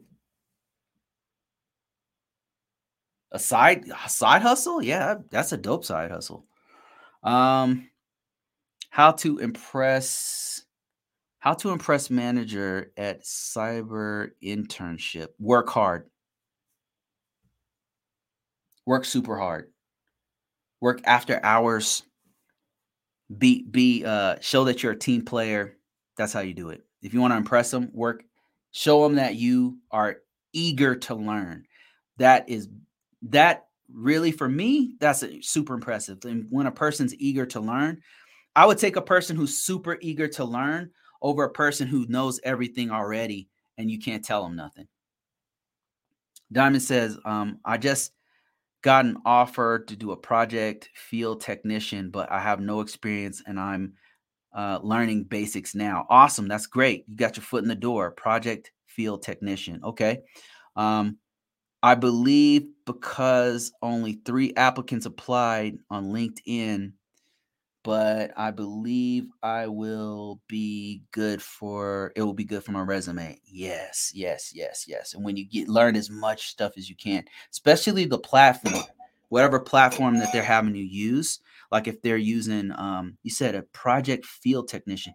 So whatever platform is going to be important. Like you're going to take it for granted, but like if they're using a ticketing system like ServiceNow or Jira, or if they're using um, I don't know Remedy or whatever the hell they're using, that system you want to list that on your resume because that's going to be golden. All this stuff you do, golden. Every, uh, everything you're doing and list the the action that you did. Like action would be like um, managed 15 different on-site jobs for uh, connecting a cable, fiber cable to Fortune 500 companies. That's the action. The impact is um, was able to secure five new contracts um, for our company. I don't know. I'm just making stuff up, but that's how you kind of want to list it. You want to list on your on your um, application on your um, resume as action, and then the impact that you had to the company based on that impact. I take my security plus in July. Wow, you you are serious. Career path for red team. I got a security plus, a network plus, an ITIL, a security clearance, no experience. Um, so you're Uh, no experience. Uh, security plus. Just keep applying. Keep applying for uh, basic IT. What you want to do right now, if I were you, is you need to get your foot in the door at any place. Right now, you just need to get in the door. I'd get like a field tech position or a help desk position to just get in the field. Right now, like red team sounds great and all that stuff. There's all this adventurous pen testing and all this kind. Right now, you just want to get your foot in the door to say you have experience. You need to get the experience. Um, and any experience you use to get that security plus um, is is going to be is going to be helpful. And you you have a security clearance that's really good too, because a lot of organizations don't want to pay for somebody to get a new security clearance. If you have an active security clearance, that's very valuable. So you you definitely want to put that all that stuff on your resume. Get your resume in an ATS style, which is a um, application tracking software style resume, and then put it on Dice on um, put it on Dice on Monster on Link on every plat put it on every platform. It's going to take you some time, but you got to put it on every platform and then fill out every platform. That means fill out the profile on every platform. And then and tell them you're looking for to get your foot in the door at an i you know and then apply that's another thing you need to do is apply for as many of those jobs as possible government jobs like office admin receptionist correction job government jobs um, office admin or receptionist not able to re- relocate at the moment. They should have some stuff in your area. So I would look for for those entry level jobs. I would look in those air. I would look locally. Like that's those are the kind of jobs you're trying to you want to try to focus on for now. Um, you might even be able to get some remote jobs. They're out there. They just go really fast. They go really, really, especially entry level remote jobs. They go super fast. Um, about to finish my associates, but my area is saturated with degree and no experience. But my area is saturated with degree and no experience. It's hard. It is, it's going to be difficult to get your foot in the door. Um, about to finish your associates before you get for all you college student students i say this over and over again every every week i probably say this to college students but what you want to do is try to get experience before you even get out of before you even finish your degree if there's a way at your college that you can actually help them with their computer, their network, their servicing their endpoint devices. Ask, ask them if you can do it. Ask them if you can help. Ask, and then you can put that on your resume. You can put the actual place you worked for. The job title would be help desk uh, assistant at University of X and then you would put the experience that you did get the experience before you even get out so you can put so you can say i have experience i worked at my college there's work there's work programs for students and if you're a student right now the great news is that you have more opportunities than most people because you can do an apprenticeship they publish those at your college you need to go to your college and figure out where their apprenticeships are uh, with um, with local companies around there i remember a friend of mine um, he was trying to become a chemical engineer, and DuPont happened to work in town, and they were taking students directly out of school. Like they were, they would be in school, and then they had a work program where you get credits to work at DuPont in a lab doing actual science. And that's the same thing with IT stuff. So you got to go to your college and figure out what apprenticeship and internships that they have programs linked with local companies because you want to get the experience before you get out, before you finish your degree. And if you already have your degree, that's great. You can look for internships, and that degree goes a long way for those internships because they know you're working, you're a student. Uh, let me see. I got some other stuff popping up here. Um, awesome Dale says, I'm in I'm on active duty, just completed my degree in cybersecurity and I want to reclass as a 17 Charlie. 17 Charlie. That's awesome. So what is your what's your MOS right now, if you don't mind me asking? I also did a cross train, a reclass from uh, I was a security police officer and then I security forces they call it now. Uh, so I I went from security forces to uh, they call it the three Charlie. They they've changed it in the Air Air Force always changes stuff, but they now call it a three Delta or four Delta. I don't even know what they call it now, but I went from being a police officer to computers. So a 17 Charlie is kind of similar to what I did in the Air Force. Uh, a cybersecurity operations specialist. Yeah. My brother, my uh, one of my in-laws, he was asking me about what you just said, and I told him exactly what to do. Exactly what to do. Because he's about to get out real soon. Okay, let me answer some more questions. I'll try to go faster through these TikTok questions. I know they kind of come fast. Um, should a web app cache its user credentials in a cookie or local storage? Gonna ask you're gonna have to ask a a web security professional for that one.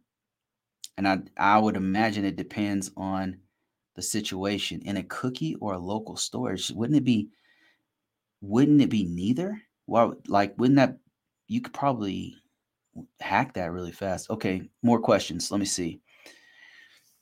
Um I got a summer internship, so hopefully that plus customer service background. Okay. These days, okay. These days, I'd be happy with a help desk if they just work from home. Yeah, I know, right? That's nice to have. What is the best platforms for jobs?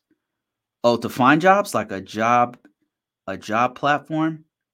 Um, dice.com is probably one of the best ones. The ones that I've had the most luck with has been Monster. I got most of my jobs from Monster, monster.com.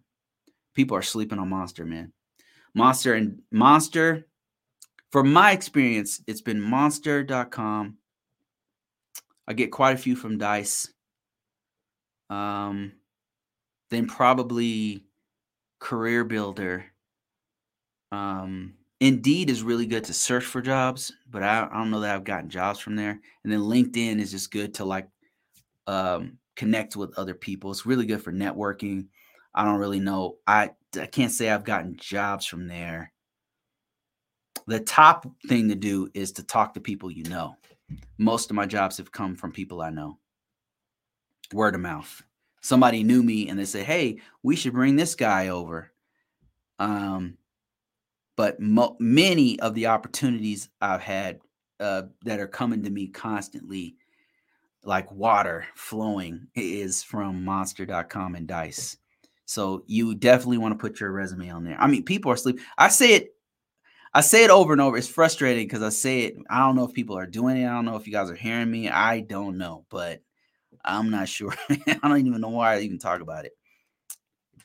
Uh, Andre says, uh, Bruce, I currently have a role as a risk management framework analyst, and I have been told that once we obtain our ATO, I will be transitioning to an ISSO position.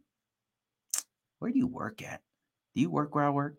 I plan to task. Uh, I plan to ask for an increase in salary. What should we? What should be the best resource to find out? Um, the current salary on the market for an ISSO with my experience.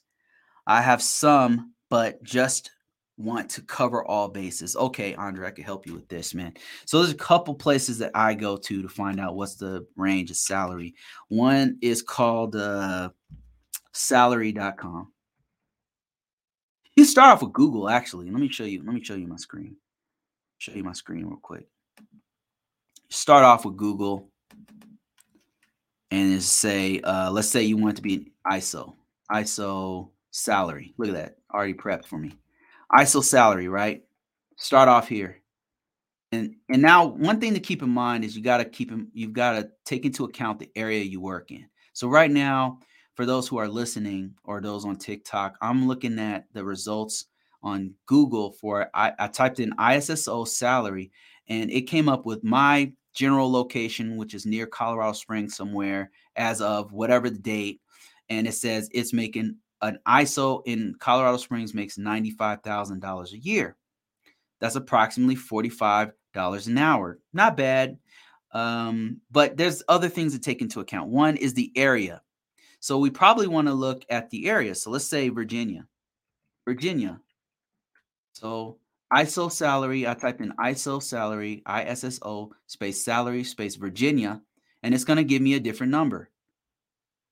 It's going to say $28 an hour, which I don't think is accurate because it's more like, okay, now it's taking me to some of the sites. Okay. This is not, this first one is not right. It's, this is not correct. It's not $28 an hour.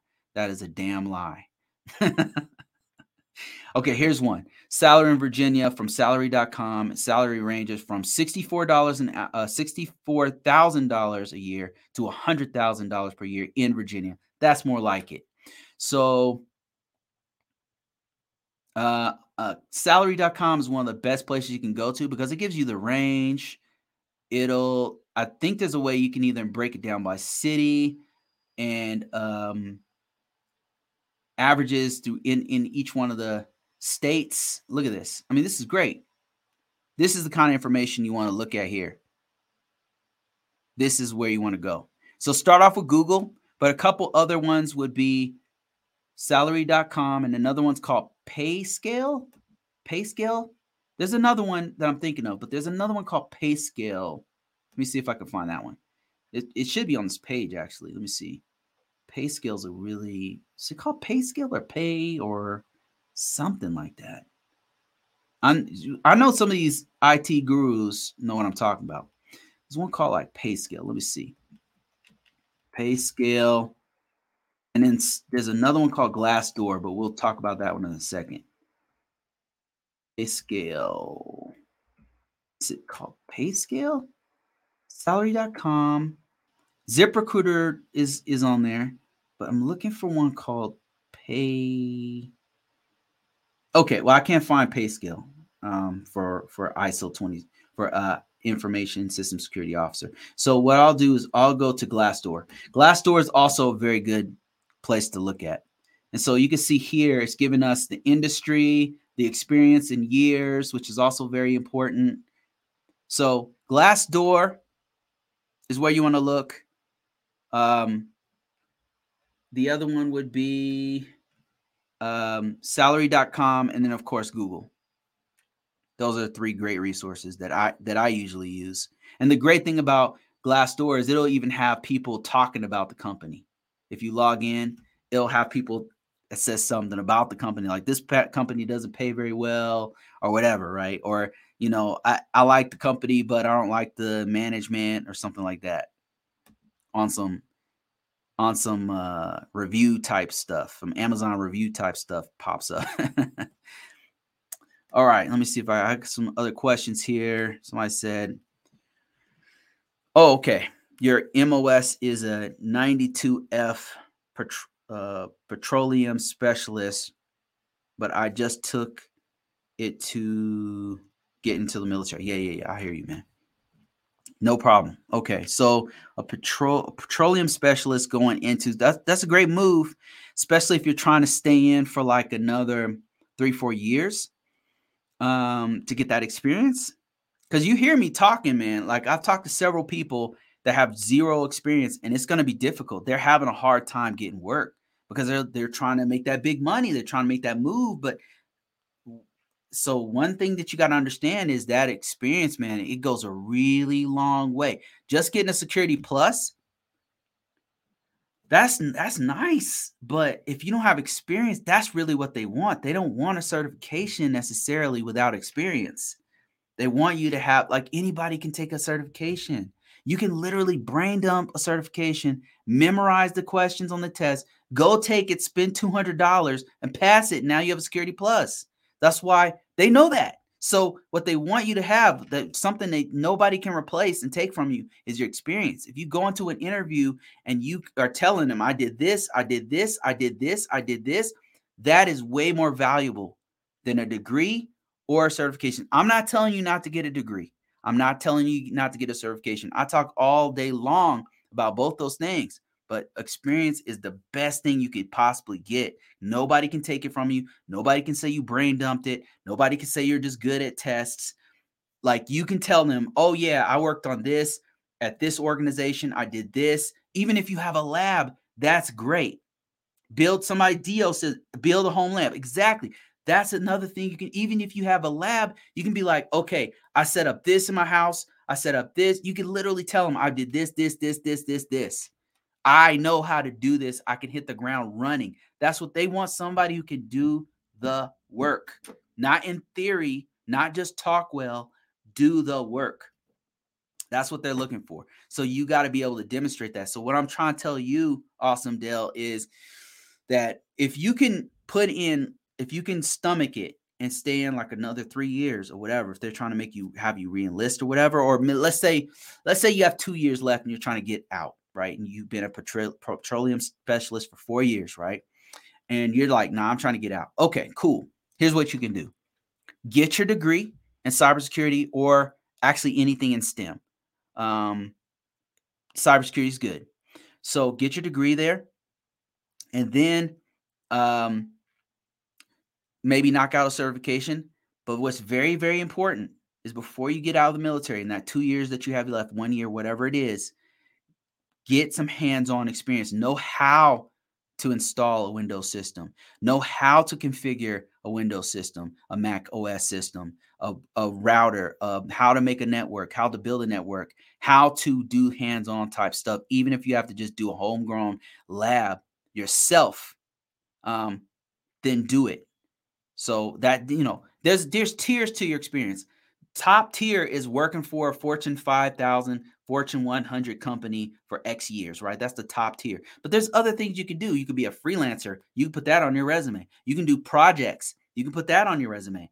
You can do a homegrown lab and you can say that I have the skills in this or that, right? You can say if you had a lab and you put a SIEM on your lab or you put a you created a network attached storage area on your on your network and you know how to make it work or you created a a, a network that's on um, on a Cisco router, hanging off of a Cisco router and two separate networks that are both connected to a switch, and you know how to configure an IOS on uh, Cisco IOS uh, and reconfigure it and install it and and and do a uh, show run and all the commands and back it up, back up the uh, configs on a Cisco router? Are you listen? That's huge. That's huge, especially if you were trying to go into network uh, network engineer and that that will be a thing that you can do. So just get the experience. Like number one get that experience. Number one do it while you're working on your degree. Do it while you're in the military. Get that experience. All right let me see. Do um is that any relation to the uh to the band dio the rock group DL says, Bruce, are you a DoD contractor? I used to be. I was a DoD contractor for many, many years. Most of my experiences come from being a DoD contractor. Now I'm a I'm a contractor for another organization. um, I've I've done um, many different departments in the for the federal government. I've done NASA. I've done. Uh, I've worked with Army. I've worked with the Air Force a little bit with the Navy. Um, many different parts and pieces of departments. Um, right now, working for a completely different three letter agency. If you're in the military, go through cybersecurity and information assurance degree through WGU. Do a so Dio is saying if you happen to work in the military, do a cybersecurity and information information assurance degree with WGU. Yeah, that's that uh, information assurance is fire. That's what I do. It pays very well. Um, use your Air Force, Army, Navy, cool, uh, and get a CISSP. And the last step, enroll in Skill Bridge for for a company. Yeah, this guy knows what he's talking about. If you happen to be in the military. Um, hello, is there any free classes that teach cybersecurity and what is better for your career? networking, or CY. What's CY? You mean cybersecurity? Cyber? Cybersecurity? Um, my opinion, for networking or cybersecurity, it depends on what you want to do. Um, I would say if you're starting off, networking is superior because everything's connected to network. Uh, what free classes? Um, there's a lot of there's a lot of great classes online. Man, I wish I had my freaking book. Let me see if I can bring it up. I wrote I wrote this. I got a book. Let me just see if I can. I was meant to be prepared for this. I wrote a book, and um, and it has a whole bunch of resources that I would like to show you guys. Whole bunch of resources. That book is out right now on Amazon. I will be giving out a free version of this soon. Uh, for those of you who are on my advanced reading list, you already have it, but it's going to be free on Amazon um, in the coming weeks and days. I want to show you some of the resources that I found that are not necessarily free, but some of them are discounted. And actually, some of them are free if it's your first time signing up. So there's tons and tons of stuff. There's there's free cybersecurity courses on MIT, Stanford. If you're willing to, to take the time to go through these courses, there's a lot of stuff out there. But let me show you this. Let me see if I can bring it up real quick. if I can bring this thing up. Keep watching. This book is going to be free, but also, I don't know if you've been watching me for a while, I do all these free promotions and stuff from time to time where I'm walking people through. Um, if you happen to catch it, you know, it's it's totally free. So all right, here's the book right here. Um, let me see here. I'm to show you guys the screen here. and I apologize to you guys on TikTok. You can't see it, but I will read through it. So this, it's a book I'm showing right now on my screen called Cybersecurity Fundamentals. And it just walks you through the best security practices that you need to know as a cybersecurity person.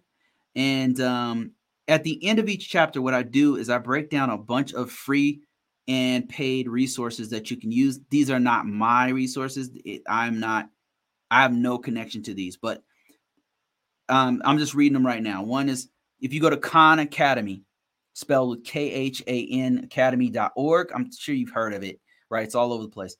Coursera.org, uh, Codecademy, edx.org, um, w3schools.com, um, even Microsoft has a learning portal that's free, free stuff. Um, Google has one. IT support has some free stuff on there. Udemy, of course, I'm sure you guys heard of that one. These are all, and YouTube itself has tons and tons and tons of free stuff or very discounted stuff, especially if it's your first time signing up, where you can learn the common body of knowledge that you need to know. And I, in this, in this um, course, what I do or this book, that I'm going to be releasing out really soon. Um, it's going to tell you exactly all the best practices you need to know. And then, like, for example, it has a chapter on security awareness training that every organization needs to have something that people sleep on. Nobody talks about this stuff. These are com this is real stuff. This is not hacking the matrix. Like this is real stuff that gets you a real job and it pays good money right? It's it's real work. So, anyway, so one of the things that you need to know is security awareness training that you implement in an organization.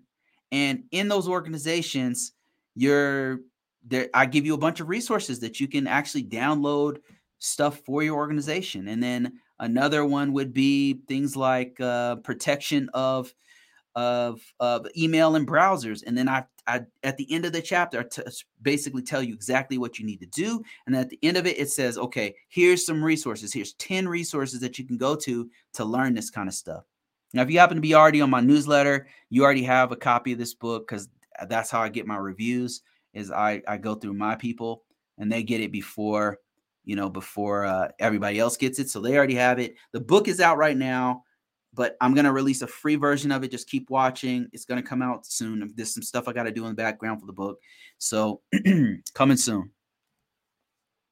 Let me see. excuse me, excuse me. Um, Yannick, my man Yannick Sap says, uh, what are the entry level positions to start when you are targeting SCA or ISO within a year as a timeline? So where are you at, Yannick? Where are you at on this timeline? Where where are you? Are you already reading the books? Do you already are you do you have a degree already? Do you already have a security plus? How much work have you done? Are you an IT help desk person? Like I need to know where you're at so I can tell you where you go from here. Because it really depends on where you're at right now. If you could tell me that, I will expand on this.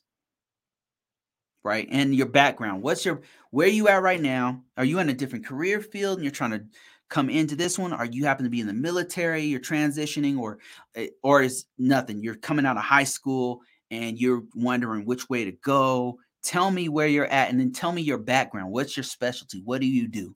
Because sometimes, even if you're not in this field, there's certain things that lend themselves to you being great at IT, great at cybersecurity. Like, for example, if you happen to be in the healthcare industry, it's great for a transition into cybersecurity because they're actually looking for people right now. Talk about supply and demand. They're looking for people all the time to do IT. And if you happen to already be a CNA, a nurse, or whatever, you know the jargon, you know HIPAA stuff. You've already been through some of the training, so you could actually transition quite well into doing something like IT compliance. Now all you need to learn is X. You, you learn X, and then all everything else starts falling in line. So I need to know where you are at in your career? What are the entry level positions to start when you are targeting SCA and ISO within a year as a timeline? So, since you're not answering me, let's say you're starting from absolute scratch. You don't know nothing. You just came out of high school. You worked at Nordstrom's as a sales clerk. All right. Worst case scenario. Worst case scenario. Uh, so I would say if that's you, what you need to do is build up. The first thing you need to do is is read the common body of knowledge for IT in general. Don't even like SCA is very specialized. ISO work is very specialized. So right now, what you need to do is build up your basic IT skills. That means like learning how a computer works, learning how, and I know it sounds like it's probably not what you want to hear, but if you're starting off from zero, that's where you want to start. You want to start with the foundation, the basics, the absolute basics. How does a computer work? Like that's where you want to start. And once you start knowing that stuff, now you're ready to do the real training, which is um, like A plus certification type stuff. Like that's a common body of knowledge that's difficult. Okay, now Yannick says specifically when you have a real good understanding of risk management framework and the seven steps. So what I'm saying, Yannick, is like what I need to know is where you're at, man. If you tell me where you're at, I could tell you where to go. Right? Just like if you were asking me what are the what are directions to Florida? Depends. You got to tell me where you are. Like where are you on the map so I could tell you take a left at Alabama, you know what I mean? like I don't know where you are. Tell me where you are. You got to tell me where you are so I can tell you because it's not just listen. Let me just explain. You can't just learn risk management framework, the seven steps, and then suddenly get a job.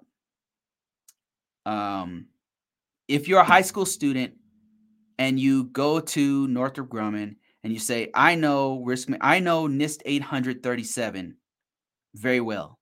Can I get a job here?" More than likely, I'm not saying it's not possible, but I'm saying it's highly improbable because there's a few steps that you've missed. There's a few steps you missed. So I'm I need to know where you are to tell you which way to go. If you tell me where you are, I can help you.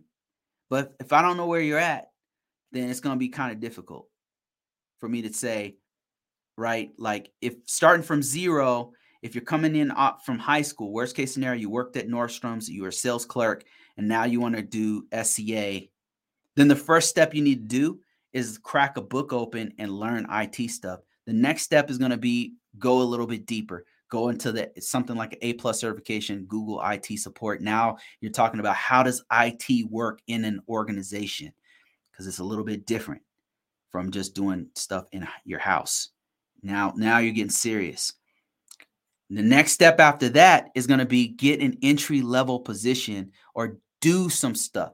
Create a lab. Work at your college, at your school. Start fixing networks, fixing computers. Now you're getting hands on apply to an entry level uh, help desk position, apply to a computer support position.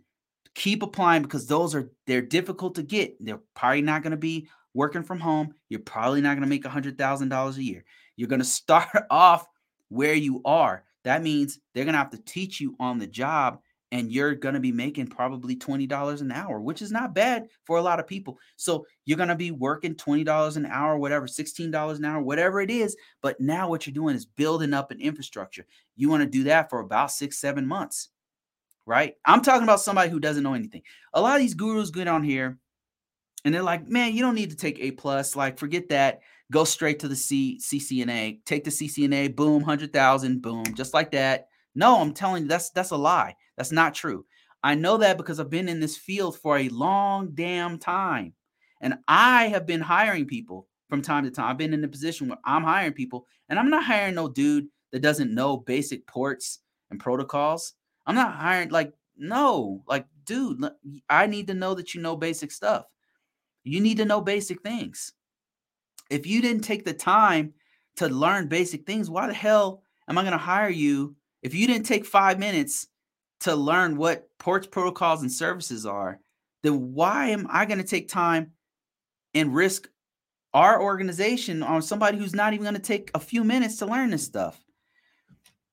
That's how they think. I'm just this is tough love, guys. I'm just telling you how how the employers think. They they want you to know how to do stuff. So if you want to know like how to get from here to there, tell me where you're at and I can tell you where to go. I can I you might it not might not be the answer you want to hear, but it'll be the truth. I, I can promise you that it will be the truth. It'll be the truth from my perspective, from somebody who's been doing this 20 plus years in this industry. Okay, let me keep moving on.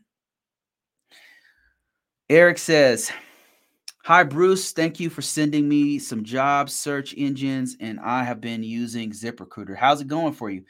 Um, career Builder but no luck. Okay. The description of work requirements are really discouraging with all of them saying one year minimum. Apply for them anyway. Keep applying, Eric. Keep applying. Apply anyway. Keep just keep on applying. Be aggressive. Be aggressive. Do not give up. Fail forward. Fail a hundred times. Fail a hundred times and then keep going. Do not stop. Look in your local area for jobs. You can get your foot in the door. Especially, I read your resume. You got something. Some people really have nothing. So keep trying. All right. Even maybe even stay like be at the place you're working right now. If you happen to have an employment, see if they have jobs doing IT within your organization. If they're setting up the network, put that on your resume if you can. I'm in Chicago. Um, do you know which um, I'm in Chicago. Do you know which is the easiest city to get into? Hmm. Yeah, so the easiest city is going to be on the East Coast. Um, Virginia, Maryland, DC area has the most jobs uh, for for cybersecurity in particular. But Chicago's not too far off. I mean, Chicago, any big city is going to have a ton of stuff going on. That being said, they have a ton of applicants too, so it's going to be challenging, but you can do it.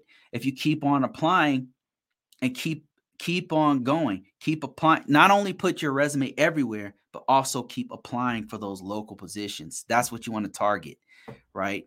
It's marketability is about finding the supply. What are people looking for? And then providing them that what is the demand and then becoming the supply that's what marketing is so you you got to know the market and if you want to know the market, you can go to indeed.com and start typing help desk. Indeed.com, type help desk. And in your local area, you want to keep it local. If you're if you're entry level, you got to keep it local. More than likely, it's going to be hard for you to get I'm not saying it's impossible, but it's just improbable. It's just not gonna be. It's gonna be easier to just spread your net wide right now. So I'm not telling you to lose hope on uh remote jobs, but I'm telling you don't just be narrow, be wide. Like include the remote jobs, the flex jobs, the local positions where you have to go in and travel and stuff. Include those. And if you can, if you're flexible enough, even include the ones that have nothing but travel or the ones that are overseas. If you can do that. Like that's not for everybody, right? Some some of us has kids and stuff. So we can't all do that. But cast your net wide and keep on trying over and over again. Um, too much too says, I just finished cybersecurity boot camp at Full Stack Academy. How was it? What do you say about it? Give us some a critique. What do you think? Would you encourage other people to do the Full Stack Academy?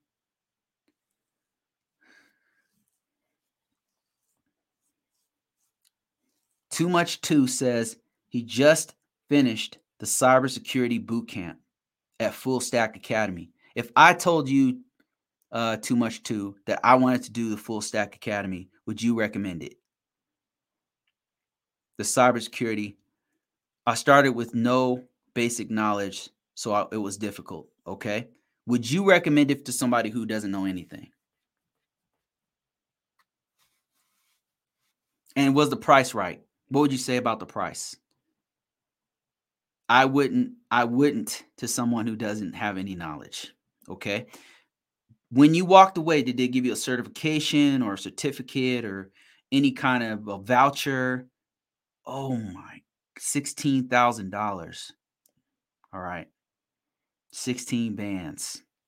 $16,000. Did you get a voucher for certifications?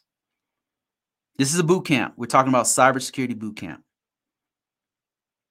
A lot of people ask me about that. That's why I'm picking your brain on this. I haven't done gone to. Yes, I can.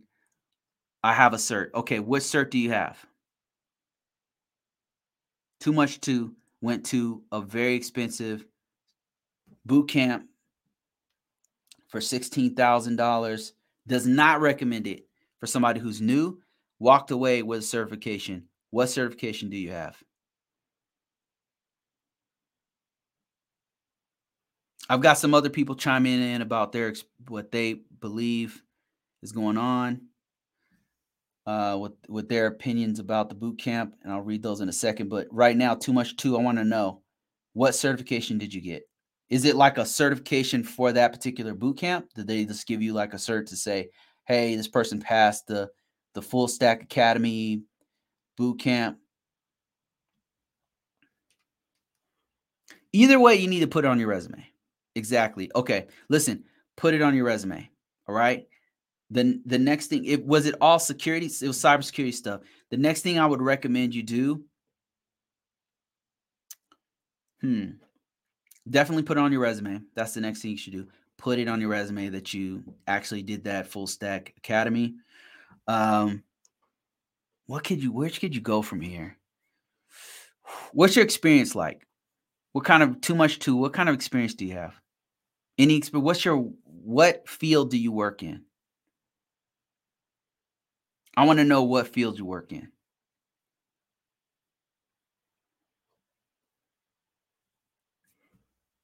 I'm getting some other people chiming in. I didn't get any certs like an A plus. All right, so here here's the thing. You're trying to break into the cybersecurity field and you're willing to invest in yourself. That's a that's a huge plus. Okay. So first of all, I want to I want to say that's that's more than most people are willing to do. Like you're willing to invest in yourself, you're willing to put in the work and the time and the effort and energy to keep going. Listen, listen, keep going. Okay? Keep going. There's a few certifications that I would recommend you do. Um okay, you said I was in gas turbine engineer in the Navy, so I'm changing career fields. Okay, I I got you. I hear you. All right, so all right, so let me see. What would I do if I given the same situation? What would I? So number one, I would not stop. That's one thing I do not do. Um, you definitely are in a. This is definitely a good path to go in, but now we got to get the next step would be knowing what I know now. What would I do? I just took a $16,000 boot camp. I got a full stack academy certification. And I've got a bunch of knowledge in my head about cybersecurity. So, um, the way to get in is to get your foot in the door using some experience, but you probably don't have any experience. So, hmm. So there's a couple things that you might be able to do. I'm thinking of going back to school to get some experience somewhere. Okay. So that's I'm thinking about going back to school. Okay. So you said you were in the military. So here's here's what you can do. There's a couple of programs that they have for vets where they'll not only pay for your degree but help you to get a job. They'll help you to transition from whatever job you had in the military. Here's what I would do for you. I have a friend who also uh, a couple friends of uh, people that I know who who did this. What I'm about to tell you. So, and I'm, gonna see if I can find the the names of this stuff. But if you're a vet, if you've been in the military, they have a couple of programs where you can. They're gonna pay you to go to school. They're gonna pay you your whole tuition, everything, books, everything, and um, they'll also help you to get a job to transition into something that's more in line with the civilian world. Uh, if you haven't heard about this, man, um, let me see if I can look it up. Um, it's called, man, my buddy just told me about this. Like, he's been doing it. Um, uh, military retraining. They do this for for military vets because a lot of times our jobs don't align with what's on the outside. Like if you're a boom operator, the guys who fuel planes in the in the sky, right? There's not a lot of civilian jobs for that job. So there's more jobs for like IT or cybersecurity or something, and they pay better. So they have this retraining program for vets. And I'm trying to figure out what it's called. If you guys know what it remember what it's called, then please chime in. Um, for vets.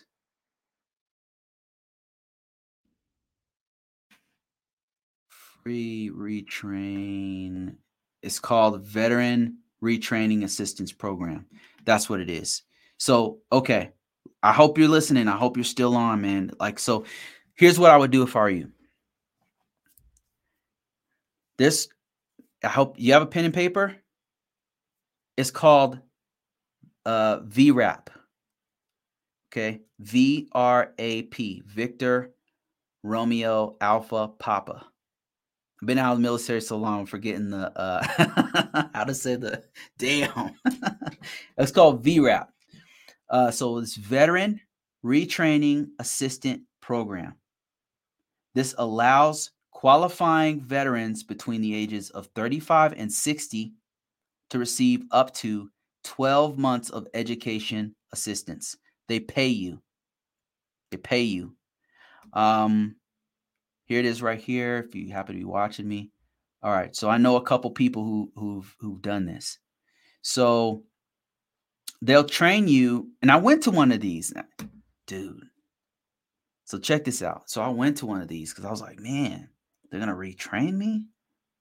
Damn. So I'm sitting in the class and everybody was just talking about what I already do. And then I just left. I was like, this class is not for me. they were all talking about what I already do. I was thinking to myself, what am I what am I doing here?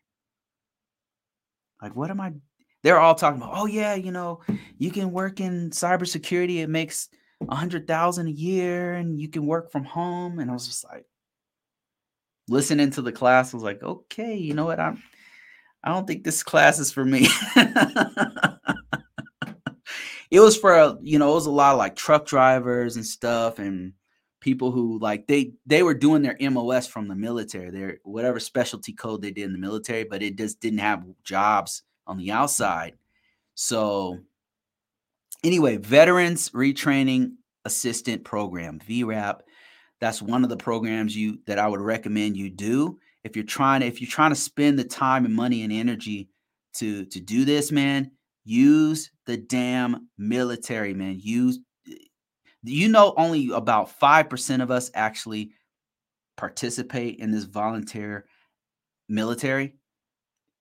If there's anybody who deserves to use this program, it's you. These, excuse my French civilians, but these mother effers have not done the military. They're not in the military, man. They did not risk their life, right? They did not do these dangerous ass jobs that's jacked up our lungs and stuff. They did not do it. There's only like 5% of us who do it, or less than that. And you did. You need to take advantage of this money they're giving you. Do not let that money sit there because that's exactly what it's going to do if you don't take advantage of this. Veteran Retraining Assistance Program. They're going to pay you. You get paid a month every month for, for a year or more. Look it up. They, they even have programs that'll walk you through how to do it. You should have a local, usually they'll have a local VA office where you can go into and then they'll walk you through it. You sit in the class, they have a whole class, they have spreadsheets and they have like uh power uh PowerPoint and say, okay, you know, here's how you do it, and here's the papers you need to fill out. I'll, we'll fill it out all together. That's what the class did. So, man, take advantage of this. All right, let me see. Let me go to the next thing here. Yeah, thanks for that question. Uh, let me see here. That helps a lot of people, you know. So a lot of people just don't know about it, and unfortunately, military is really bad at advertising what you're what you do. Like they also don't tell you about the VA. Uh, if you didn't know, man. oh okay, I gotta tell you about this last one. Okay, um, if you don't have a VA loan, bro, uh, a housing VA loan, you need to do it because they give you something like five hundred thousand dollars, man, to get a house. If you haven't done that, man, you got to do it. It's just sitting there, like it's there for you. There's a bunch of money that just sits there for vets. If you don't take advantage of it, right, the bank is obligated to give you a, a loan for a home. And it's really good. It's one of the best loans you can get from. It's not free money, but they do pay a lot of the fees of your loan. Like it's they give you lower interest rates. They you pay all your fees up front. Um, you come out of your pocket paying zero to get into that loan. Now it is a loan, like it's a mortgage loan from a bank, but it's better than the FHA loan. It's better than conventional loans. It's better than any of the most of the other loans that are out there. Only for vets. That's another one you need to take advantage of. Uh, let me see here man, I've been talking for like two hours. I, I don't have much time left here, guys, but I'll, I'll, answer the rest of these questions here. Um, try to go faster on these. Um, definitely look into Palo Alto, SailPoint, uh, IAM certs. Okay, went to GT for cyber and, and network security, getting my certification Security Plus and Cloud Plus. Currently a consultant. Oh man, congrats on that. The man's making money. Any advice for a novice uh, with an unrelated good job? Okay, with who wants to get into this industry? Okay, yes, I do. Keep your job. Hear me out. Okay, I'm not being facetious, I'm not being an asshole. Keep your job it's you said it's a good job, unrelated. Use the money and resources from your current job to start building up your skills, buying books, taking courses to transition into cybersecurity, but keep your job, right? To start building up your your uh your knowledge set. Then what you want to do, check this out. Look on your current organization, whatever organization you work for, whether it's healthcare industry, pharmaceutical industry, health, um, whatever it is, financial sector, whatever it is, look for jobs that are for IT uh, for the work you do. Sometimes they'll have a way to laterally train or laterally go into a job in that same organization to do IT stuff. So what I'm trying to tell you to do is start where you are, wherever you happen to be, whatever it field. It doesn't even matter what field. You could be a sales clerk at JC Penney's and you want to go into IT. There's an IT person, there's an IT department in JC Penney's. Talk to the IT guys in JC Penney's and tell them, like, call them up and be like, normally they're trying to get like calls from troubleshooting stuff, right? You working at JC Penney's, be like, call the IT department or email them, be like, hey guys, I'm thinking about, I'm a sales clerk and I'm thinking about cross training. Cross training, that's a military term from the Air Force. I'm trying, I'm thinking about taking a job as IT. Do you are is do you guys know if the IT department is looking for jobs? I'm telling you this because I did this in the this is what I did in the Air Force. I was a security forces guy. That means a police. I was an MP. Um, I was a military police. I was a weapons specialist. That's all I knew. I just did. That's not what I wanted to do. Like I, I have a great respect for police officers. That shit's hard, but I didn't want to do it. So I was in there and I was like, damn, like I don't want to do this on the outside. So what I did was I called up. Actually, I went there myself. I went to the IT department on base. I was in uniform, had my weapon and everything. I had a few minutes on my lunch break.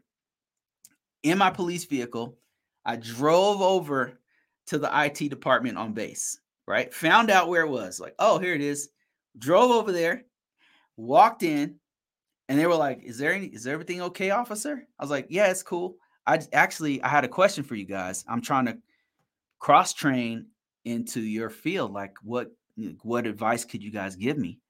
And they were like, "Oh man!" Like they start breaking down everything I needed to do. They were like, "Oh yeah, like here's how you do it." Um, and I start asking them questions like, "Well, what if I want to be a programmer?" And they were like, "Nah, this this is the help desk. The programmers are a whole different field." I didn't know. Like I was just asking. To them, probably sound dumb questions, but I just didn't know. I didn't know that. I thought they were all like an IT guy meant you just program stuff, or I didn't know. You know, so they're like, "Nah, I mean."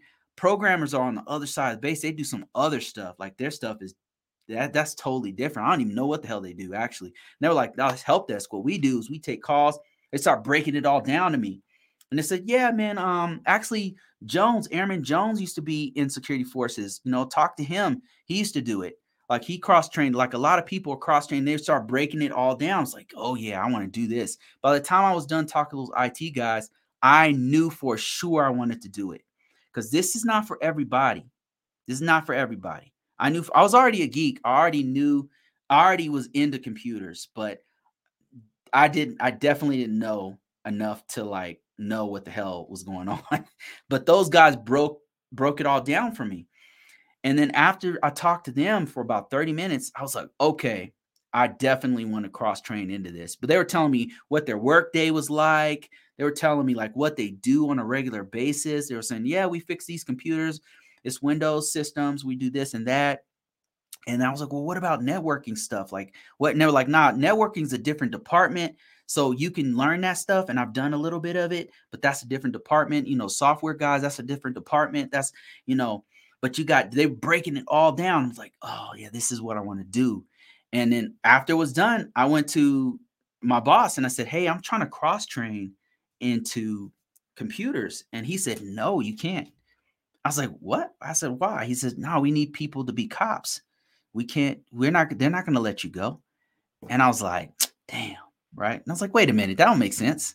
So then I drove to, I'm telling you, got to do legwork, right? This is not, don't give up. So I drove across the base and they had this, um, it was called the MFC, Mission Support program, mission support. I don't know. I can't remember. It was a long time ago. They named China. This the Air Force. So they changed the name 15 different times. So anyway, it was it was an or it was an organization on base where they help people to cross train from here to there. So I went directly to them and I said, I went into the office armed up. Like I was, they were like, Hey officer, how you doing, sir? You know, had my beret on, had the freaking arms right on my break. And they're like, Can we help you? And I was like, Yeah, I'm trying to cross train into computers like my boss is saying my supervisor is saying that that's not possible he's like he's like man no i said i said well he said that the cop the cop career field it needs people so they're not letting people cross train he said well that's true but the computer field needs people even more And I said, Oh, he said, Yeah, here's a book. And he started flipping through the book, all the stuff I can do. My point is, like, you may not have the same situation that I have, but my point is start where you are. You happen to be working at in uh, JC Penney's as a store clerk. You happen to be a mechanic. You happen to be wherever you're working. Use it to transition over to what you want to do. You can literally stay in the same company and be working IT department right now. You can go talk to the IT guys right now and be like, "Hey, I'm, I'm trying to get into this. What you, I want to do what you guys are doing. Like, what can you tell me about your day? You'd be surprised how many people will be like, "Oh yeah, man, it's no problem." They'll take the time to geek out with you and tell you everything you need to know, so you know what's next step to do. And then sometimes organizations, especially if it's a really good company, they want to retain good people. So they'll even have a program inside to say, okay, you work in IT, you want to go work in human resources? Okay. Just we'll train you on the job. Sometimes they'll even allow you to keep your current job and you just do some off. You can just go over there, do a little bit of time working on this other field until you get on the job training and then they'll transition you over there. I've worked at organizations who will do that, not just the military. The military was doing that too, but I've worked in organizations that did that. Um, I was working in Verizon and they were doing that. They had a, programs where you could go from this part to this part over here, and all you had to do is ask, and then they'll start the steps to get you over there because they're trying to retain good people. Now, if you're a dirtbag, they're not going to want to keep you. So, but if you happen to be a good worker, you've been working there for quite some time, like hell, if you're a new guy, but you just you can just tell like what it doesn't hurt to ask. You know what I mean? Like it doesn't hurt to ask. And so that's that's what I would do if I were you. Um, let me see. Do you script PowerShell or Bash? I mean, I used to do a little bit of it, but I'm I, right now I'm I'm so I'm so out of work on that, man. I I I really don't. I'm just messing around with like regex, and I I don't remember any of that stuff, man. I don't. You don't need to be a programmer to do cybersecurity. I mean, not all of us do that. There's different aspects of cybersecurity, but no, I don't know PowerShell or Bash. Um, I know how to get around on the command line, but I don't know scripting. Um, let me see. CIAT and M AMU have classes for vets as well. That's awesome. Good to know. Uh, what if you're not a vet? Okay, this was in re- reference to stuff I was talking about with the veteran affairs. I, I think I already talked about that. If you happen to be have a job, you you happen to be working in retail, you happen to be working in as a mechanic, and you want to cross train. Cross. I keep saying cross train. You want to transition or laterally move. Try the organization first. I mean, if, even if you work at Home Depot has a a huge IT department. If you work in Home Depot and you're a floor clerk or whatever they call it, and you want to do IT, start there. Start where you are and try to transition laterally inside the organization because they have a huge department of IT. Most of these, especially if you work for a big box company, Walmart, uh, Home Depot, um, name a company, they have an IT department. Try to get into that IT department or at least talk to them. At least talk to them because you might not want to do this, but you, might get talking to them and say, okay, that's what I want to do. And then they'll tell you, oh, yeah, there's a program that you can do this and you can do that. Or, hey, why don't you come down to the office? Maybe we can train, we can teach you some stuff. That's fire right there. If they teach you stuff like on your own off duty time, you can literally put that on your resume and be like, yeah, I, I did um, endpoint device. You know, I re-imaged 15 endpoint devices in the with Department of um, Department of uh, with Home Depot or whatever. You know what I mean? Like you could literally put that on your resume with that company. Um, let me see. Somebody said Turbo Turbo Maniacal says Hey, Bruce, finally certified in CGRC or Certified Governance Risk and Compliance as of yesterday, thanks to some of your videos and pointers. Congratulations, um, CGRC. I've been using it for many, many years when it was still called the CAP, and it's been very helpful for uh, information system security officer positions. um, and also ISSE positions, any kind of governance positions, it's helped me out quite a bit. Because if you know NIST 800 37, it actually helps you with uh, PCI DSS. It helps you with Sarbanes Oxley. It helps you with um, HIPAA. It helps you with a lot of different ISO 27001, 2020, 2013. Like it helps you with all these things because all of these things kind of line up. That's been the real magic behind the CGRC that I only am recently, within the last four or five years, learning is how closely it aligns with all these other uh, security frameworks. It's really amazing. So, but congratulations on that. Uh, let me see. Um, is is joining the Air Force National Guard an option to get into cybersecurity, and what are the requirements? Yes. Um, if you're up for getting into the military, um, to doing the military service, Air Force National Guard and Air Force Reserves are are also great options because you can do cybersecurity um, from the reserves and from the guard. And the requirements, I don't know the requirements. Um, Air National Guard requirements. I don't know that there's an age descript, uh, requirement. Um, let me see, Air National Guard requirements. You see, I don't know. If, I've never been in the National Guard, so if somebody can, okay, must be 18 years of older or older. Um, must obtain 65 qualifying score on the ASVAB and obtain obtain 15 or more credit hours from college um, to gain same eligibility for high school graduate. Okay, so either you're a high school graduate or you have 15, 15 credits from college. And then on the ASVAB, you got to get a 65. ASVAB, you can just keep retaking it until you get a 65. It's not hard. Um, and then you got to be at least 18 years of age. That's it.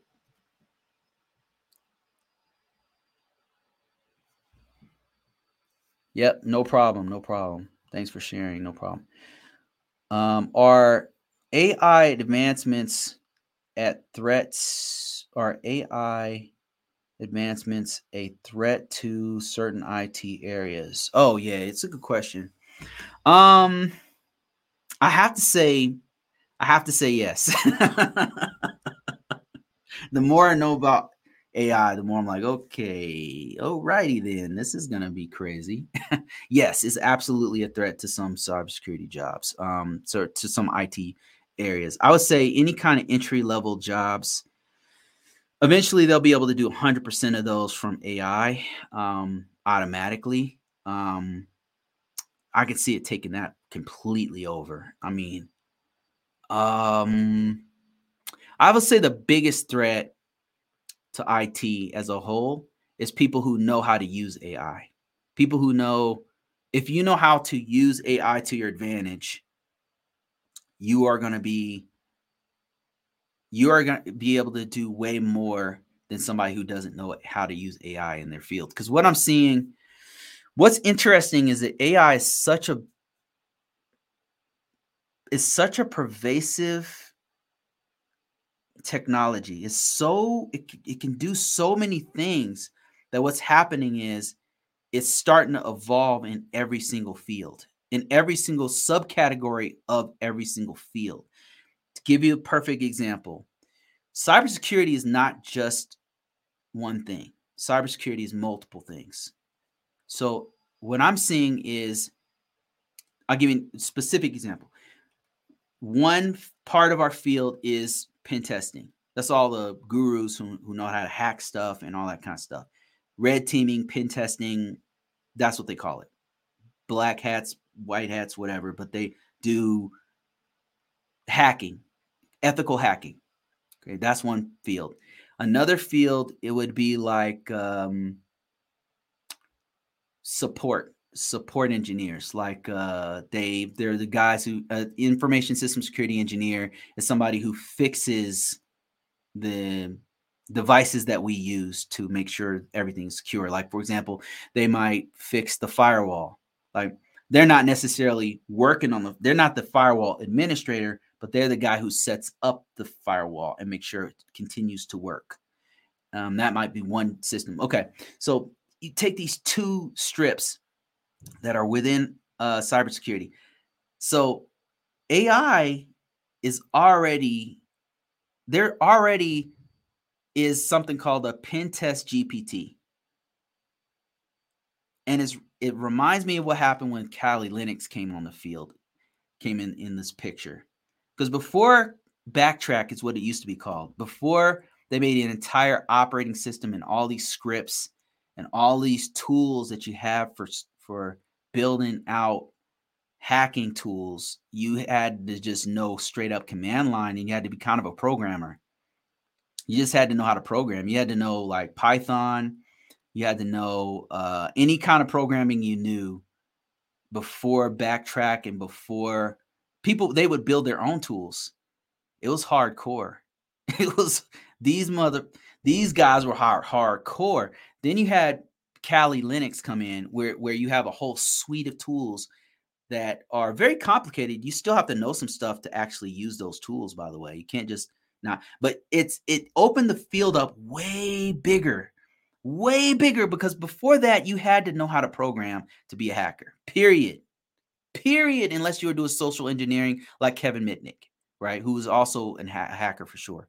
So you had to be very, very skilled uh, programmer for the most part. Your Dan Kamis- Kaminsky's, look that guy up. Like that guy's no joke.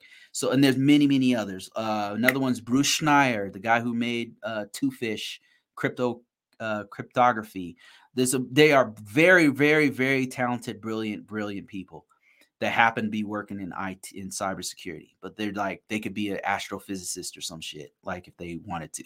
They're super smart. So all programmers straight up hackers, but before Backtrack and Kali Linux, the field was very narrow.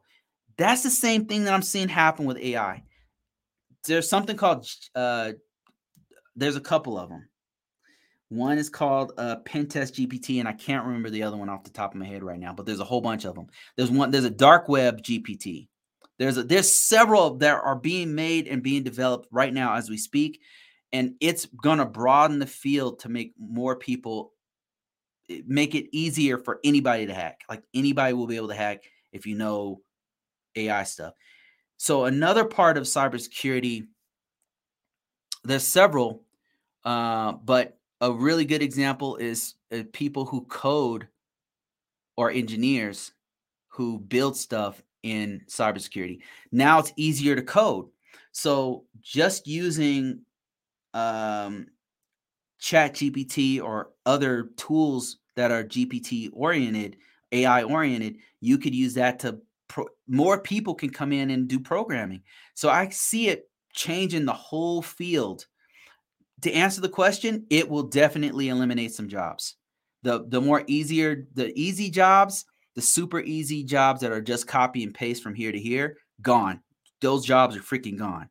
Um, and then the next thing would be people who know how to use ChatGPT and AI and know program. Like if you know how to hack and you know how to use AI, you are going to be way more effective at at hacking than a dude who just knows how to code.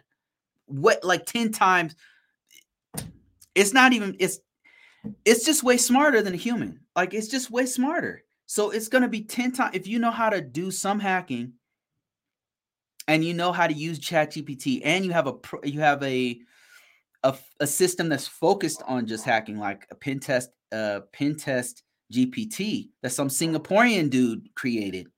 Um, right? I'm just saying, like random people from all over the world are creating these things, and the it's making it so that each part of our field is is going to have an aspect of AI in it. So all of us need to know it. Like if you are in IT, you need to know it. Like you need to know it as fast as possible. You need to start learning it, messing around with it, because it's gonna be in everything. It's gonna, it's already they're already talking about putting it in Windows. They're already putting it in Windows. Windows 11 is getting an upgrade where it's going to have ChatGPT built into the operating system. They're not messing around. Microsoft is not messing around. Um, Google is also doing the same thing on all products, by the way, not just Bard. They're going to put it in um, the entire suite. They're going to put it in, I don't know, Google Sheets. They're going to put it in Google Docs. They're going to put it in all, every part of their entire suite will have some aspect of, of AI in it. And I think that all vendors are going to follow this. I think Cisco is going to put it in their routers and switches. I think that they'll that um, I don't know Splunk is going to put it in SIEM to it would it would be dope in Splunk. If you put it in Splunk, it would be dope. They should do it right now. Um, Tenable, I think Tenable add it. I think that I think it'll be like it'll be as pervasive. It'll be like menus. It'll be like a menu it it's going to be everywhere. It's going to be like auto uh autocorrect. Like you know how autocorrect is everywhere. If you're on a browser, it's there. If you happen to be typing something on uh on your screen right now, you can see, you know, it'll autocorrect what you know, it'll be like that. It'll be everywhere like a menu. It's to be everywhere. So, big fix. Man, it would it's so good with big data, man. It's no joke. It's no joke. I was messing around with it. You can give it large, you can give it relatively large sets of crazy data like it, eh, like whenever you if you have looked at logs and you were trying to find a threat within a log if you just looked at it as a human being you got to go line by freaking line and read everything you might mix miss some stuff because it's a lot. It's just you know but if you give it to chat gpt and say hey find any uh, interesting traffic in this these logs go it'll find it in a split second and then break down in a priority which ones that you should look at where to look how to how it looks what everything it's freaking amazing man it's it's really going to change humanity fundamentally in every way shape and form it's going to change us who we are as a species it's that powerful. I'm not, it's not an exaggeration. It's it's gonna happen. Like there's no way we can escape this one. There's no way, and there's no stopping it. You can't put it back in the box. You can forget about that. Because if we stop, the US is like, nah, you know what? This is too dangerous. You think China's gonna stop? Nothing's gonna chop stop China. Nothing. Right now, they have one called Ernie, and it's a GPT equivalent and and the only thing stopping them from releasing it is because it won't stop saying bad things about Xi Jinping. Xi Jinping. Like they have to make it so that it doesn't say bad things about the government. it can't say anything bad about this government. it's it's it's powerful, man. It's no joke. Uh, let me see. AI and Big Fix will be so dope. Oh my god, it'll be so it the more data you give it, the more it just like blows my freaking mind. It blows my mind. Um, so cybersecurity auditing jobs are gone because of AI. No, no, no, no, no. No, I don't think so. Um, because I don't think so because there's too much risk to just give all your data to a system. I think it might um it'll change the landscape for sure. And I don't think it's taking cybersecurity jobs for probably another 10, 10 years, if even that. And the reason why I say that is because there's too much risk involved. Because right now, still a black box, meaning you put you give it information and it just does stuff, right? It, you don't know why it did it. It just it just does it. With with important information, when important with important information it's important to have transparent transparency you have to know what's happening with the data because there's too much risk if you if let me i'll give you an example. Let's say you you work at a in a government agency and that government agency is getting attacked. Right? And the ai controls the entire network. And the ai set, sees a distributed attack, and it's the attack is so big that the AI decides to shut off certain uh, ports, and it just shuts it down. well, what if you needed those ports for a fundamental part of your business? Um, if you know, uh, this hypothetical, so who knows? Like, it did, maybe they would have configured it better. You know, I don't know. But let's say, for the sake of just like following this all the way through, let's say it's just cut off a couple of ports because they were getting attacked. They said, okay, the AI just decided, all right, I'm just going to cut this off because we don't want anybody getting in here. It, I see an attack happening, boom, gone. But let's say that port that it closed down, it made its own split second decision, closed the port down, and now part of your business is gone. Part of your business is shut down for as long as this port is closed. And you guys are like, what? Ha- what's going on? And then you go and you turn it back on. It's like, hey, what's going on? Somebody goes and turns it back on again, and then it turns it off again. And you don't know why. It is, it's, and then maybe there's something, a back end thing where it's telling you ver- verbose mode is telling you, okay, here's why I turned, I shut it down. Here's an alert, blah, blah, blah. And you're like, that's nonsense. That's a false positive. This is not a reason to shut our business down. Or, hey, we're willing to take the risk. We're getting attacked, but we have to remain in business because every minute that this thing is down, we're losing a million dollars. There's too much risk that they're going to give it to a black box right now. Maybe in the future, when it's smart enough to do to that people trust it more, then maybe. But I don't. I don't feel like the financial sector is gonna. The there's a couple industries that are not to do it because it's too risky. The financial sector on big deals, like if it's just making all these, even if it's making all these really good bets, and then one day it does, it makes the wrong bet, and then boom, they lose all their money.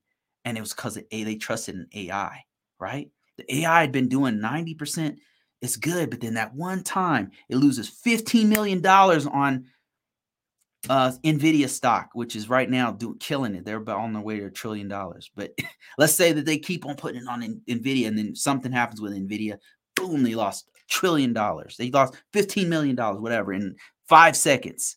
It's too much risk to give to a black box. It's too much risk to give to an AI at this at this time. Maybe at some point you'd have some some kind of checks and balances that would allow it to be done. But I don't I just don't think it's going to replace us right just now. There's too much risk involved. Will it supplement us and make us better? Yes. For sure. Like that that's needed actually.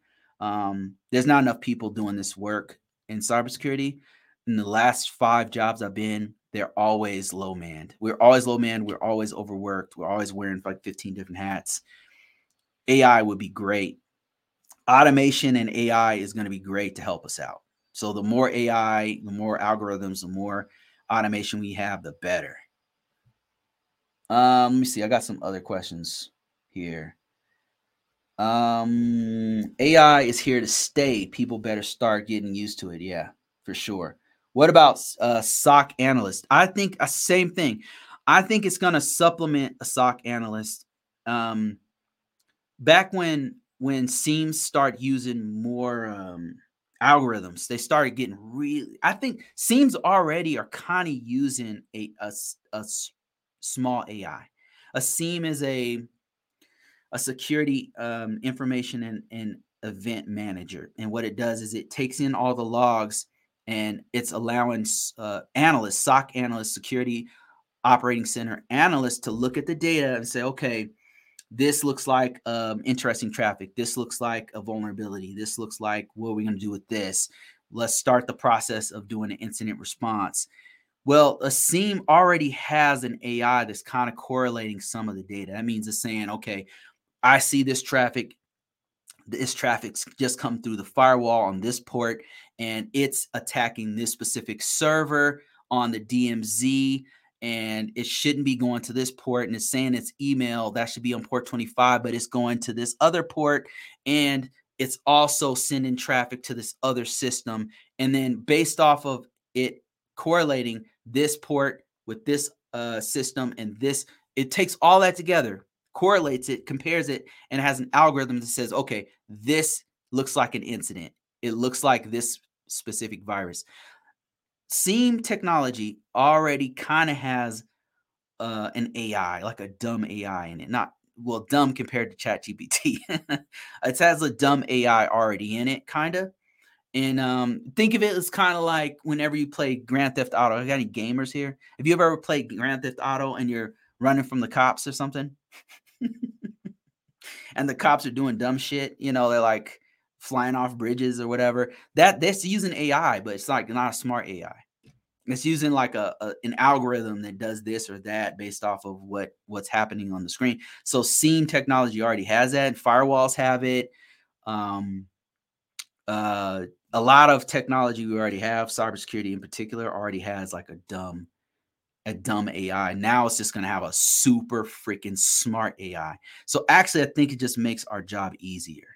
I don't think it's going to get rid of SOC analysts. I think it's going to enhance your job. What might happen is if it gets really good, like if a one SOC guy, you best believe if one SOC guy can do the job of 15, they're going to let 15 mother effers go.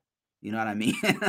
you better believe because man, this is capitalism's no joke, boy. They will fire you. If they can replace you, they freaking will. If they if listen to me, if these guys can fire you and get rid of you and just have an AI do everything, you better believe that's exactly what they're gonna do. What I'm telling you is they're not gonna take the risk because it's too right now, it's too risky. Maybe in about within 10 years, when it becomes like super duper smart, you can do everything. Maybe, maybe then I don't know. Maybe they have some kind of governance system that gets rid of some of the risk that's involved or something, then we better watch out. We better get basic income or something because we're all out of a job then. I don't know. Um, let me see. Have you tried Cloud Quest game?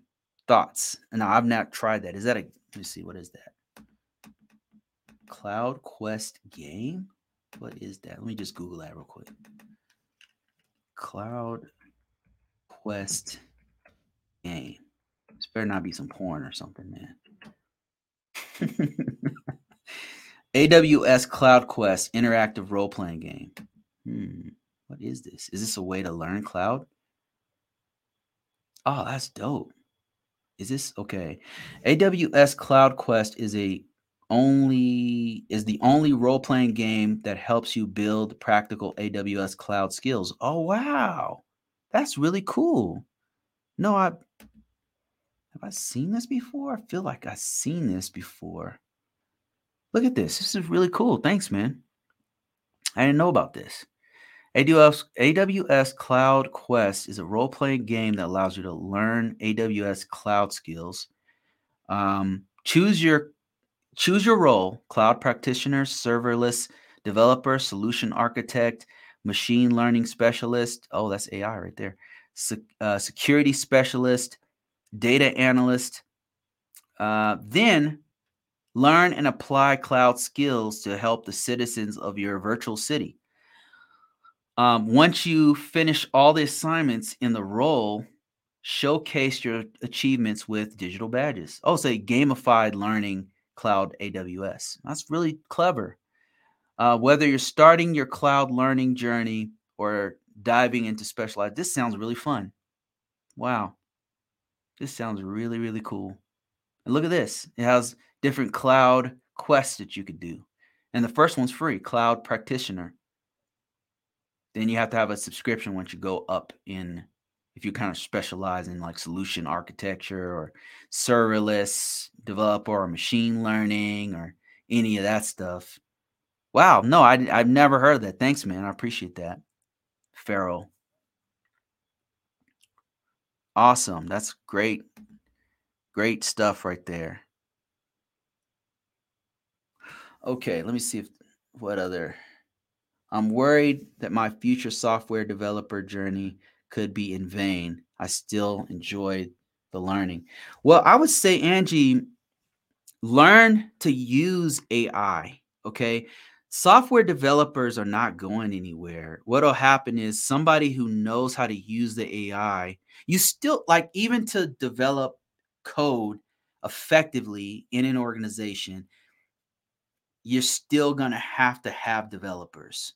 But now the tools are just way, way better. And let me tell you something some organizations like the Department of Defense are not going to jump on AI immediately. They have too much to lose. They can't just they can't afford to just pull in the latest and greatest technology immediately because there's too much risk involved. They're a risk averse organization for a good reason. So organizations like that are not going to just jump into AI, but they still need software developers in their environments, in secure environments. So the fear of of what's going on, I think, is a little unfounded. It's a little bit premature. It's no, it's a lot premature. It's it's I think what's happening is that it's it's so viral um, that people are kind of like overinflating the capabilities of AI. Let's see, it's amazing. It's really revolutionary and it's definitely amazing, but is it going to replace all jobs immediately? No, I don't think so. Because uh, take for example, a software developer. You still have to know software development in order to do the work. Even if you use AI to develop software, if you don't, if you don't, if if there's certain things you can do that if you don't know what you're doing, you can you can really mess some stuff up. Like stuff is either not going to work or it's going to be very it's going to have vulnerabilities in it. Now you can use AI to say, okay, are there any vulnerabilities in this code? Right? There's certain things you can do. But I think my my hot take on it is that if you have invested all this time, money, and energy into becoming a software engineer, a cybersecurity person, and a SOC analyst, it's a great opportunity for you to learn a, how to use AI to enhance your career. This is a great, great opportunity. You, by the time the rest of um, society catches up with what's going on, you'll know how to do software engineering and how to use AI to enhance your skill set. And then meanwhile, all these other new people who just use AI but don't know how, what's going on with their specialization are trying to get in the door, but you're already in. See, I mean, I hope that makes sense. That's how I'm seeing it. I'm using it to enhance my career and um it's very it's fascinating. It's definitely fascinating. Will it take jobs? I'm sure like data entry, I think is gone. Somebody said HR. I don't think HR is going to be, I don't think HR is going to go away. Like, I think you need HR people. Like, if something's wrong with my check, I don't want to talk to freaking AI. You think I'm going to try to talk to AI? You think I'm going to call AI if my check didn't come in? I'm going to talk to an AI if my check did. Think about it. You want to talk to an AI when your check didn't come in? No, I want to talk to a damn person and say, hello, sir or ma'am. Um, I didn't receive payment. You know what I mean? you know what All right, let me see here. Cloud AWS is cool. Yeah, that's awesome. It's so awesome. That's really cool. Um, what's the best website to apply for foreign jobs in cybersecurity compliance? You mean overseas? You mean like you're you're in Nigeria and you're trying to you're trying to come here or I'm in the US and I want to apply for Nigeria.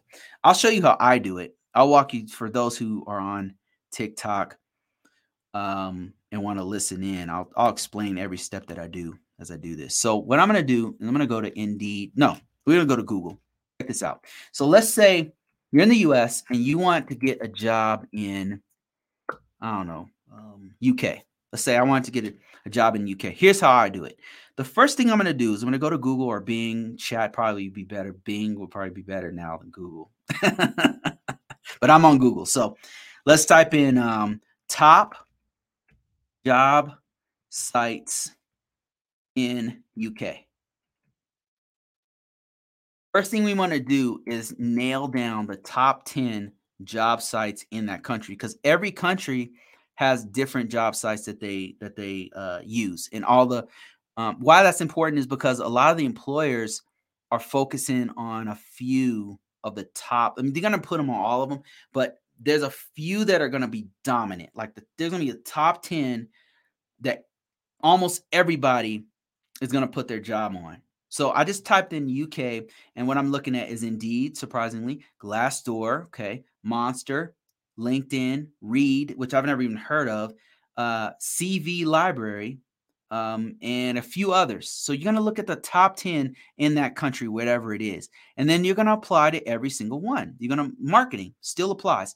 What you're going to do is look for what jobs are hot in that country because different countries have different needs. So you want to find out what what's the demand in the UK, for example, what is the demand? So the demand in the UK might be that they don't necessarily want somebody who knows the NIST 800 for I'm just giving you an example. They might not want somebody who knows the NIST 853 or whatever, right? That's not the controls they use there. They might use ISO 27001. They might that which is a international standard. They might use they might want really want GDRP people. GDRP is a privacy standard for um, privacy in the EU they might want they might have a whole different set of demands that they need in the UK. You want to start to try to feel that demand. Now you might be thinking, well, Bruce, what if I don't have those skills? Do I just lie on my resume? No. So what you would do is let's say GDRP, right? Let's say GDRP is something everybody wants. Find a way, listen to me, to put it on your resume. You don't have to lie. I'm not telling you to lie. You could say learning GDRP. And then learn GDRP. Like like literally act up, look it up, read GDRP, what it is, and then put learning GDRP on your resume. Is that lying? No, it's not lying. And let's say that um, instead of the CISSP, they a lot of the organizations you'll notice they're wanting people to have ITIL certification. All right. And you don't have an ITIL certification. Like you don't have that. So then what you do is you say, working on ITIL level four certification and then actually go work on it. Like go find out where it is, like what, how much is going to cost, figure that out and put that, find a way to put it on your resume. Right? Find a way. I'm not telling you to lie. I'm telling you to cheat. Find a way to put that shit on your resume. Find out what the market is in that country. Find out and then try to supply, be the supply. That's that's all I've done over the years and it's really really worked. And I've not lied on my resume. And so the reason why I don't lie on my resume cuz I want to kill the interview. And the only way for me to kill the interview is be truthful. Because when I speak from like here, it comes through like people feel it. They feel it when you like when you're real, when you're speaking from the heart and you're telling them, this is what I did. I did this, this, this. I had challenges with this. They feel it right on the call that you're having or right on the interview. Super important. Like speak from experience, speak from truth. Okay, let me see. True, I also failed the CompTIA CYSA plus exam. Oh man, just retake it. I failed some exams before. I, I failed um I used to have a C- CCNA, and then when I went back years later, I went back to go take it. I freaking failed it, man. I freaking bombed it. I was like, what? I was blown away. I was devastated, pissed off, angry at myself, vowed to take it over, and then I never did. yeah, but don't give up. If like if that's what you really want, go for it.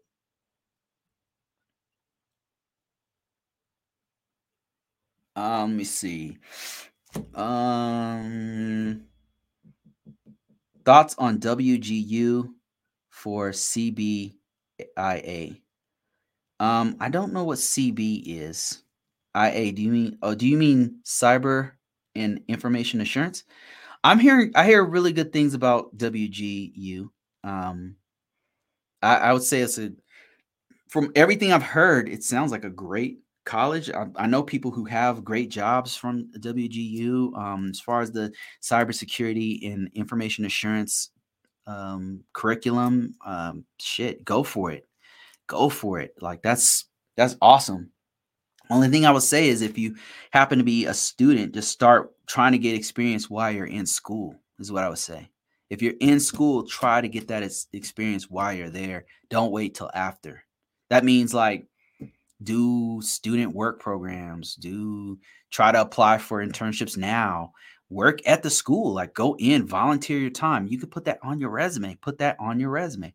uh, do freelance work. If you happen to, let's say you went through a class and now you know how to do hook up wireless because of this class and you were doing it on your own and you did a lab, do some do some freelance work. Go freelance some stuff on um on your local, you know, in local uh, area and put that on your resume.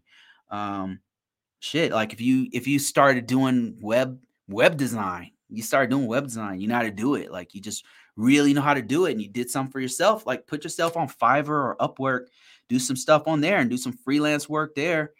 And then that way you could put it on there and have a portfolio and everything. You know, so do stuff like that. If you if you know scanning, like use that skill, whatever skill you have, like actually use it and apply it and so you can put that on your resume. They want to see what you've done, not the theories you know. If that makes any sense.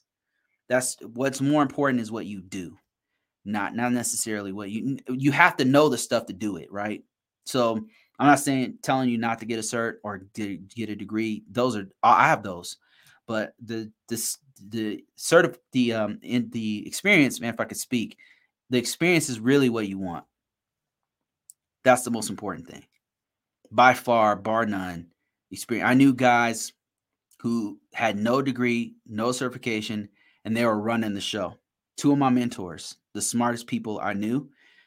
Now, keep these guys are probably certified geniuses. I mean, I I came in with like three or four certifications and a degree, and these guys were running circles around me because they had a bunch of experience uh, doing DNS and doing entire networks and scanning stuff and putting stuff together from scratch. And they did everything. You know, I was just some freaking dude who knew how to pass tests. And um, I had experience, but these guys like experience, they had nothing except experience, and they were killing it. So experience is really important, really, really important. Um, the certification is really, really good, you know, but they want that battle hardened person. They want that that person who's got the who who can hit the ground running because they have hands-on experience. They've been messing around with stuff. You can do it in your lab. Like, there's really no excuse in this day and age. Is really you can literally use Chat GPT. Let me show you something. This will be my last thing I show you. I want to blow your freaking mind with this one. If You have to be watching. I'll explain what I'm doing. Let me go to Chat GPT session expired. What's going on here? Um, give me a second here. Give me a second. I don't know if it's going to let me log in. Something's going on. Something's going on. Okay.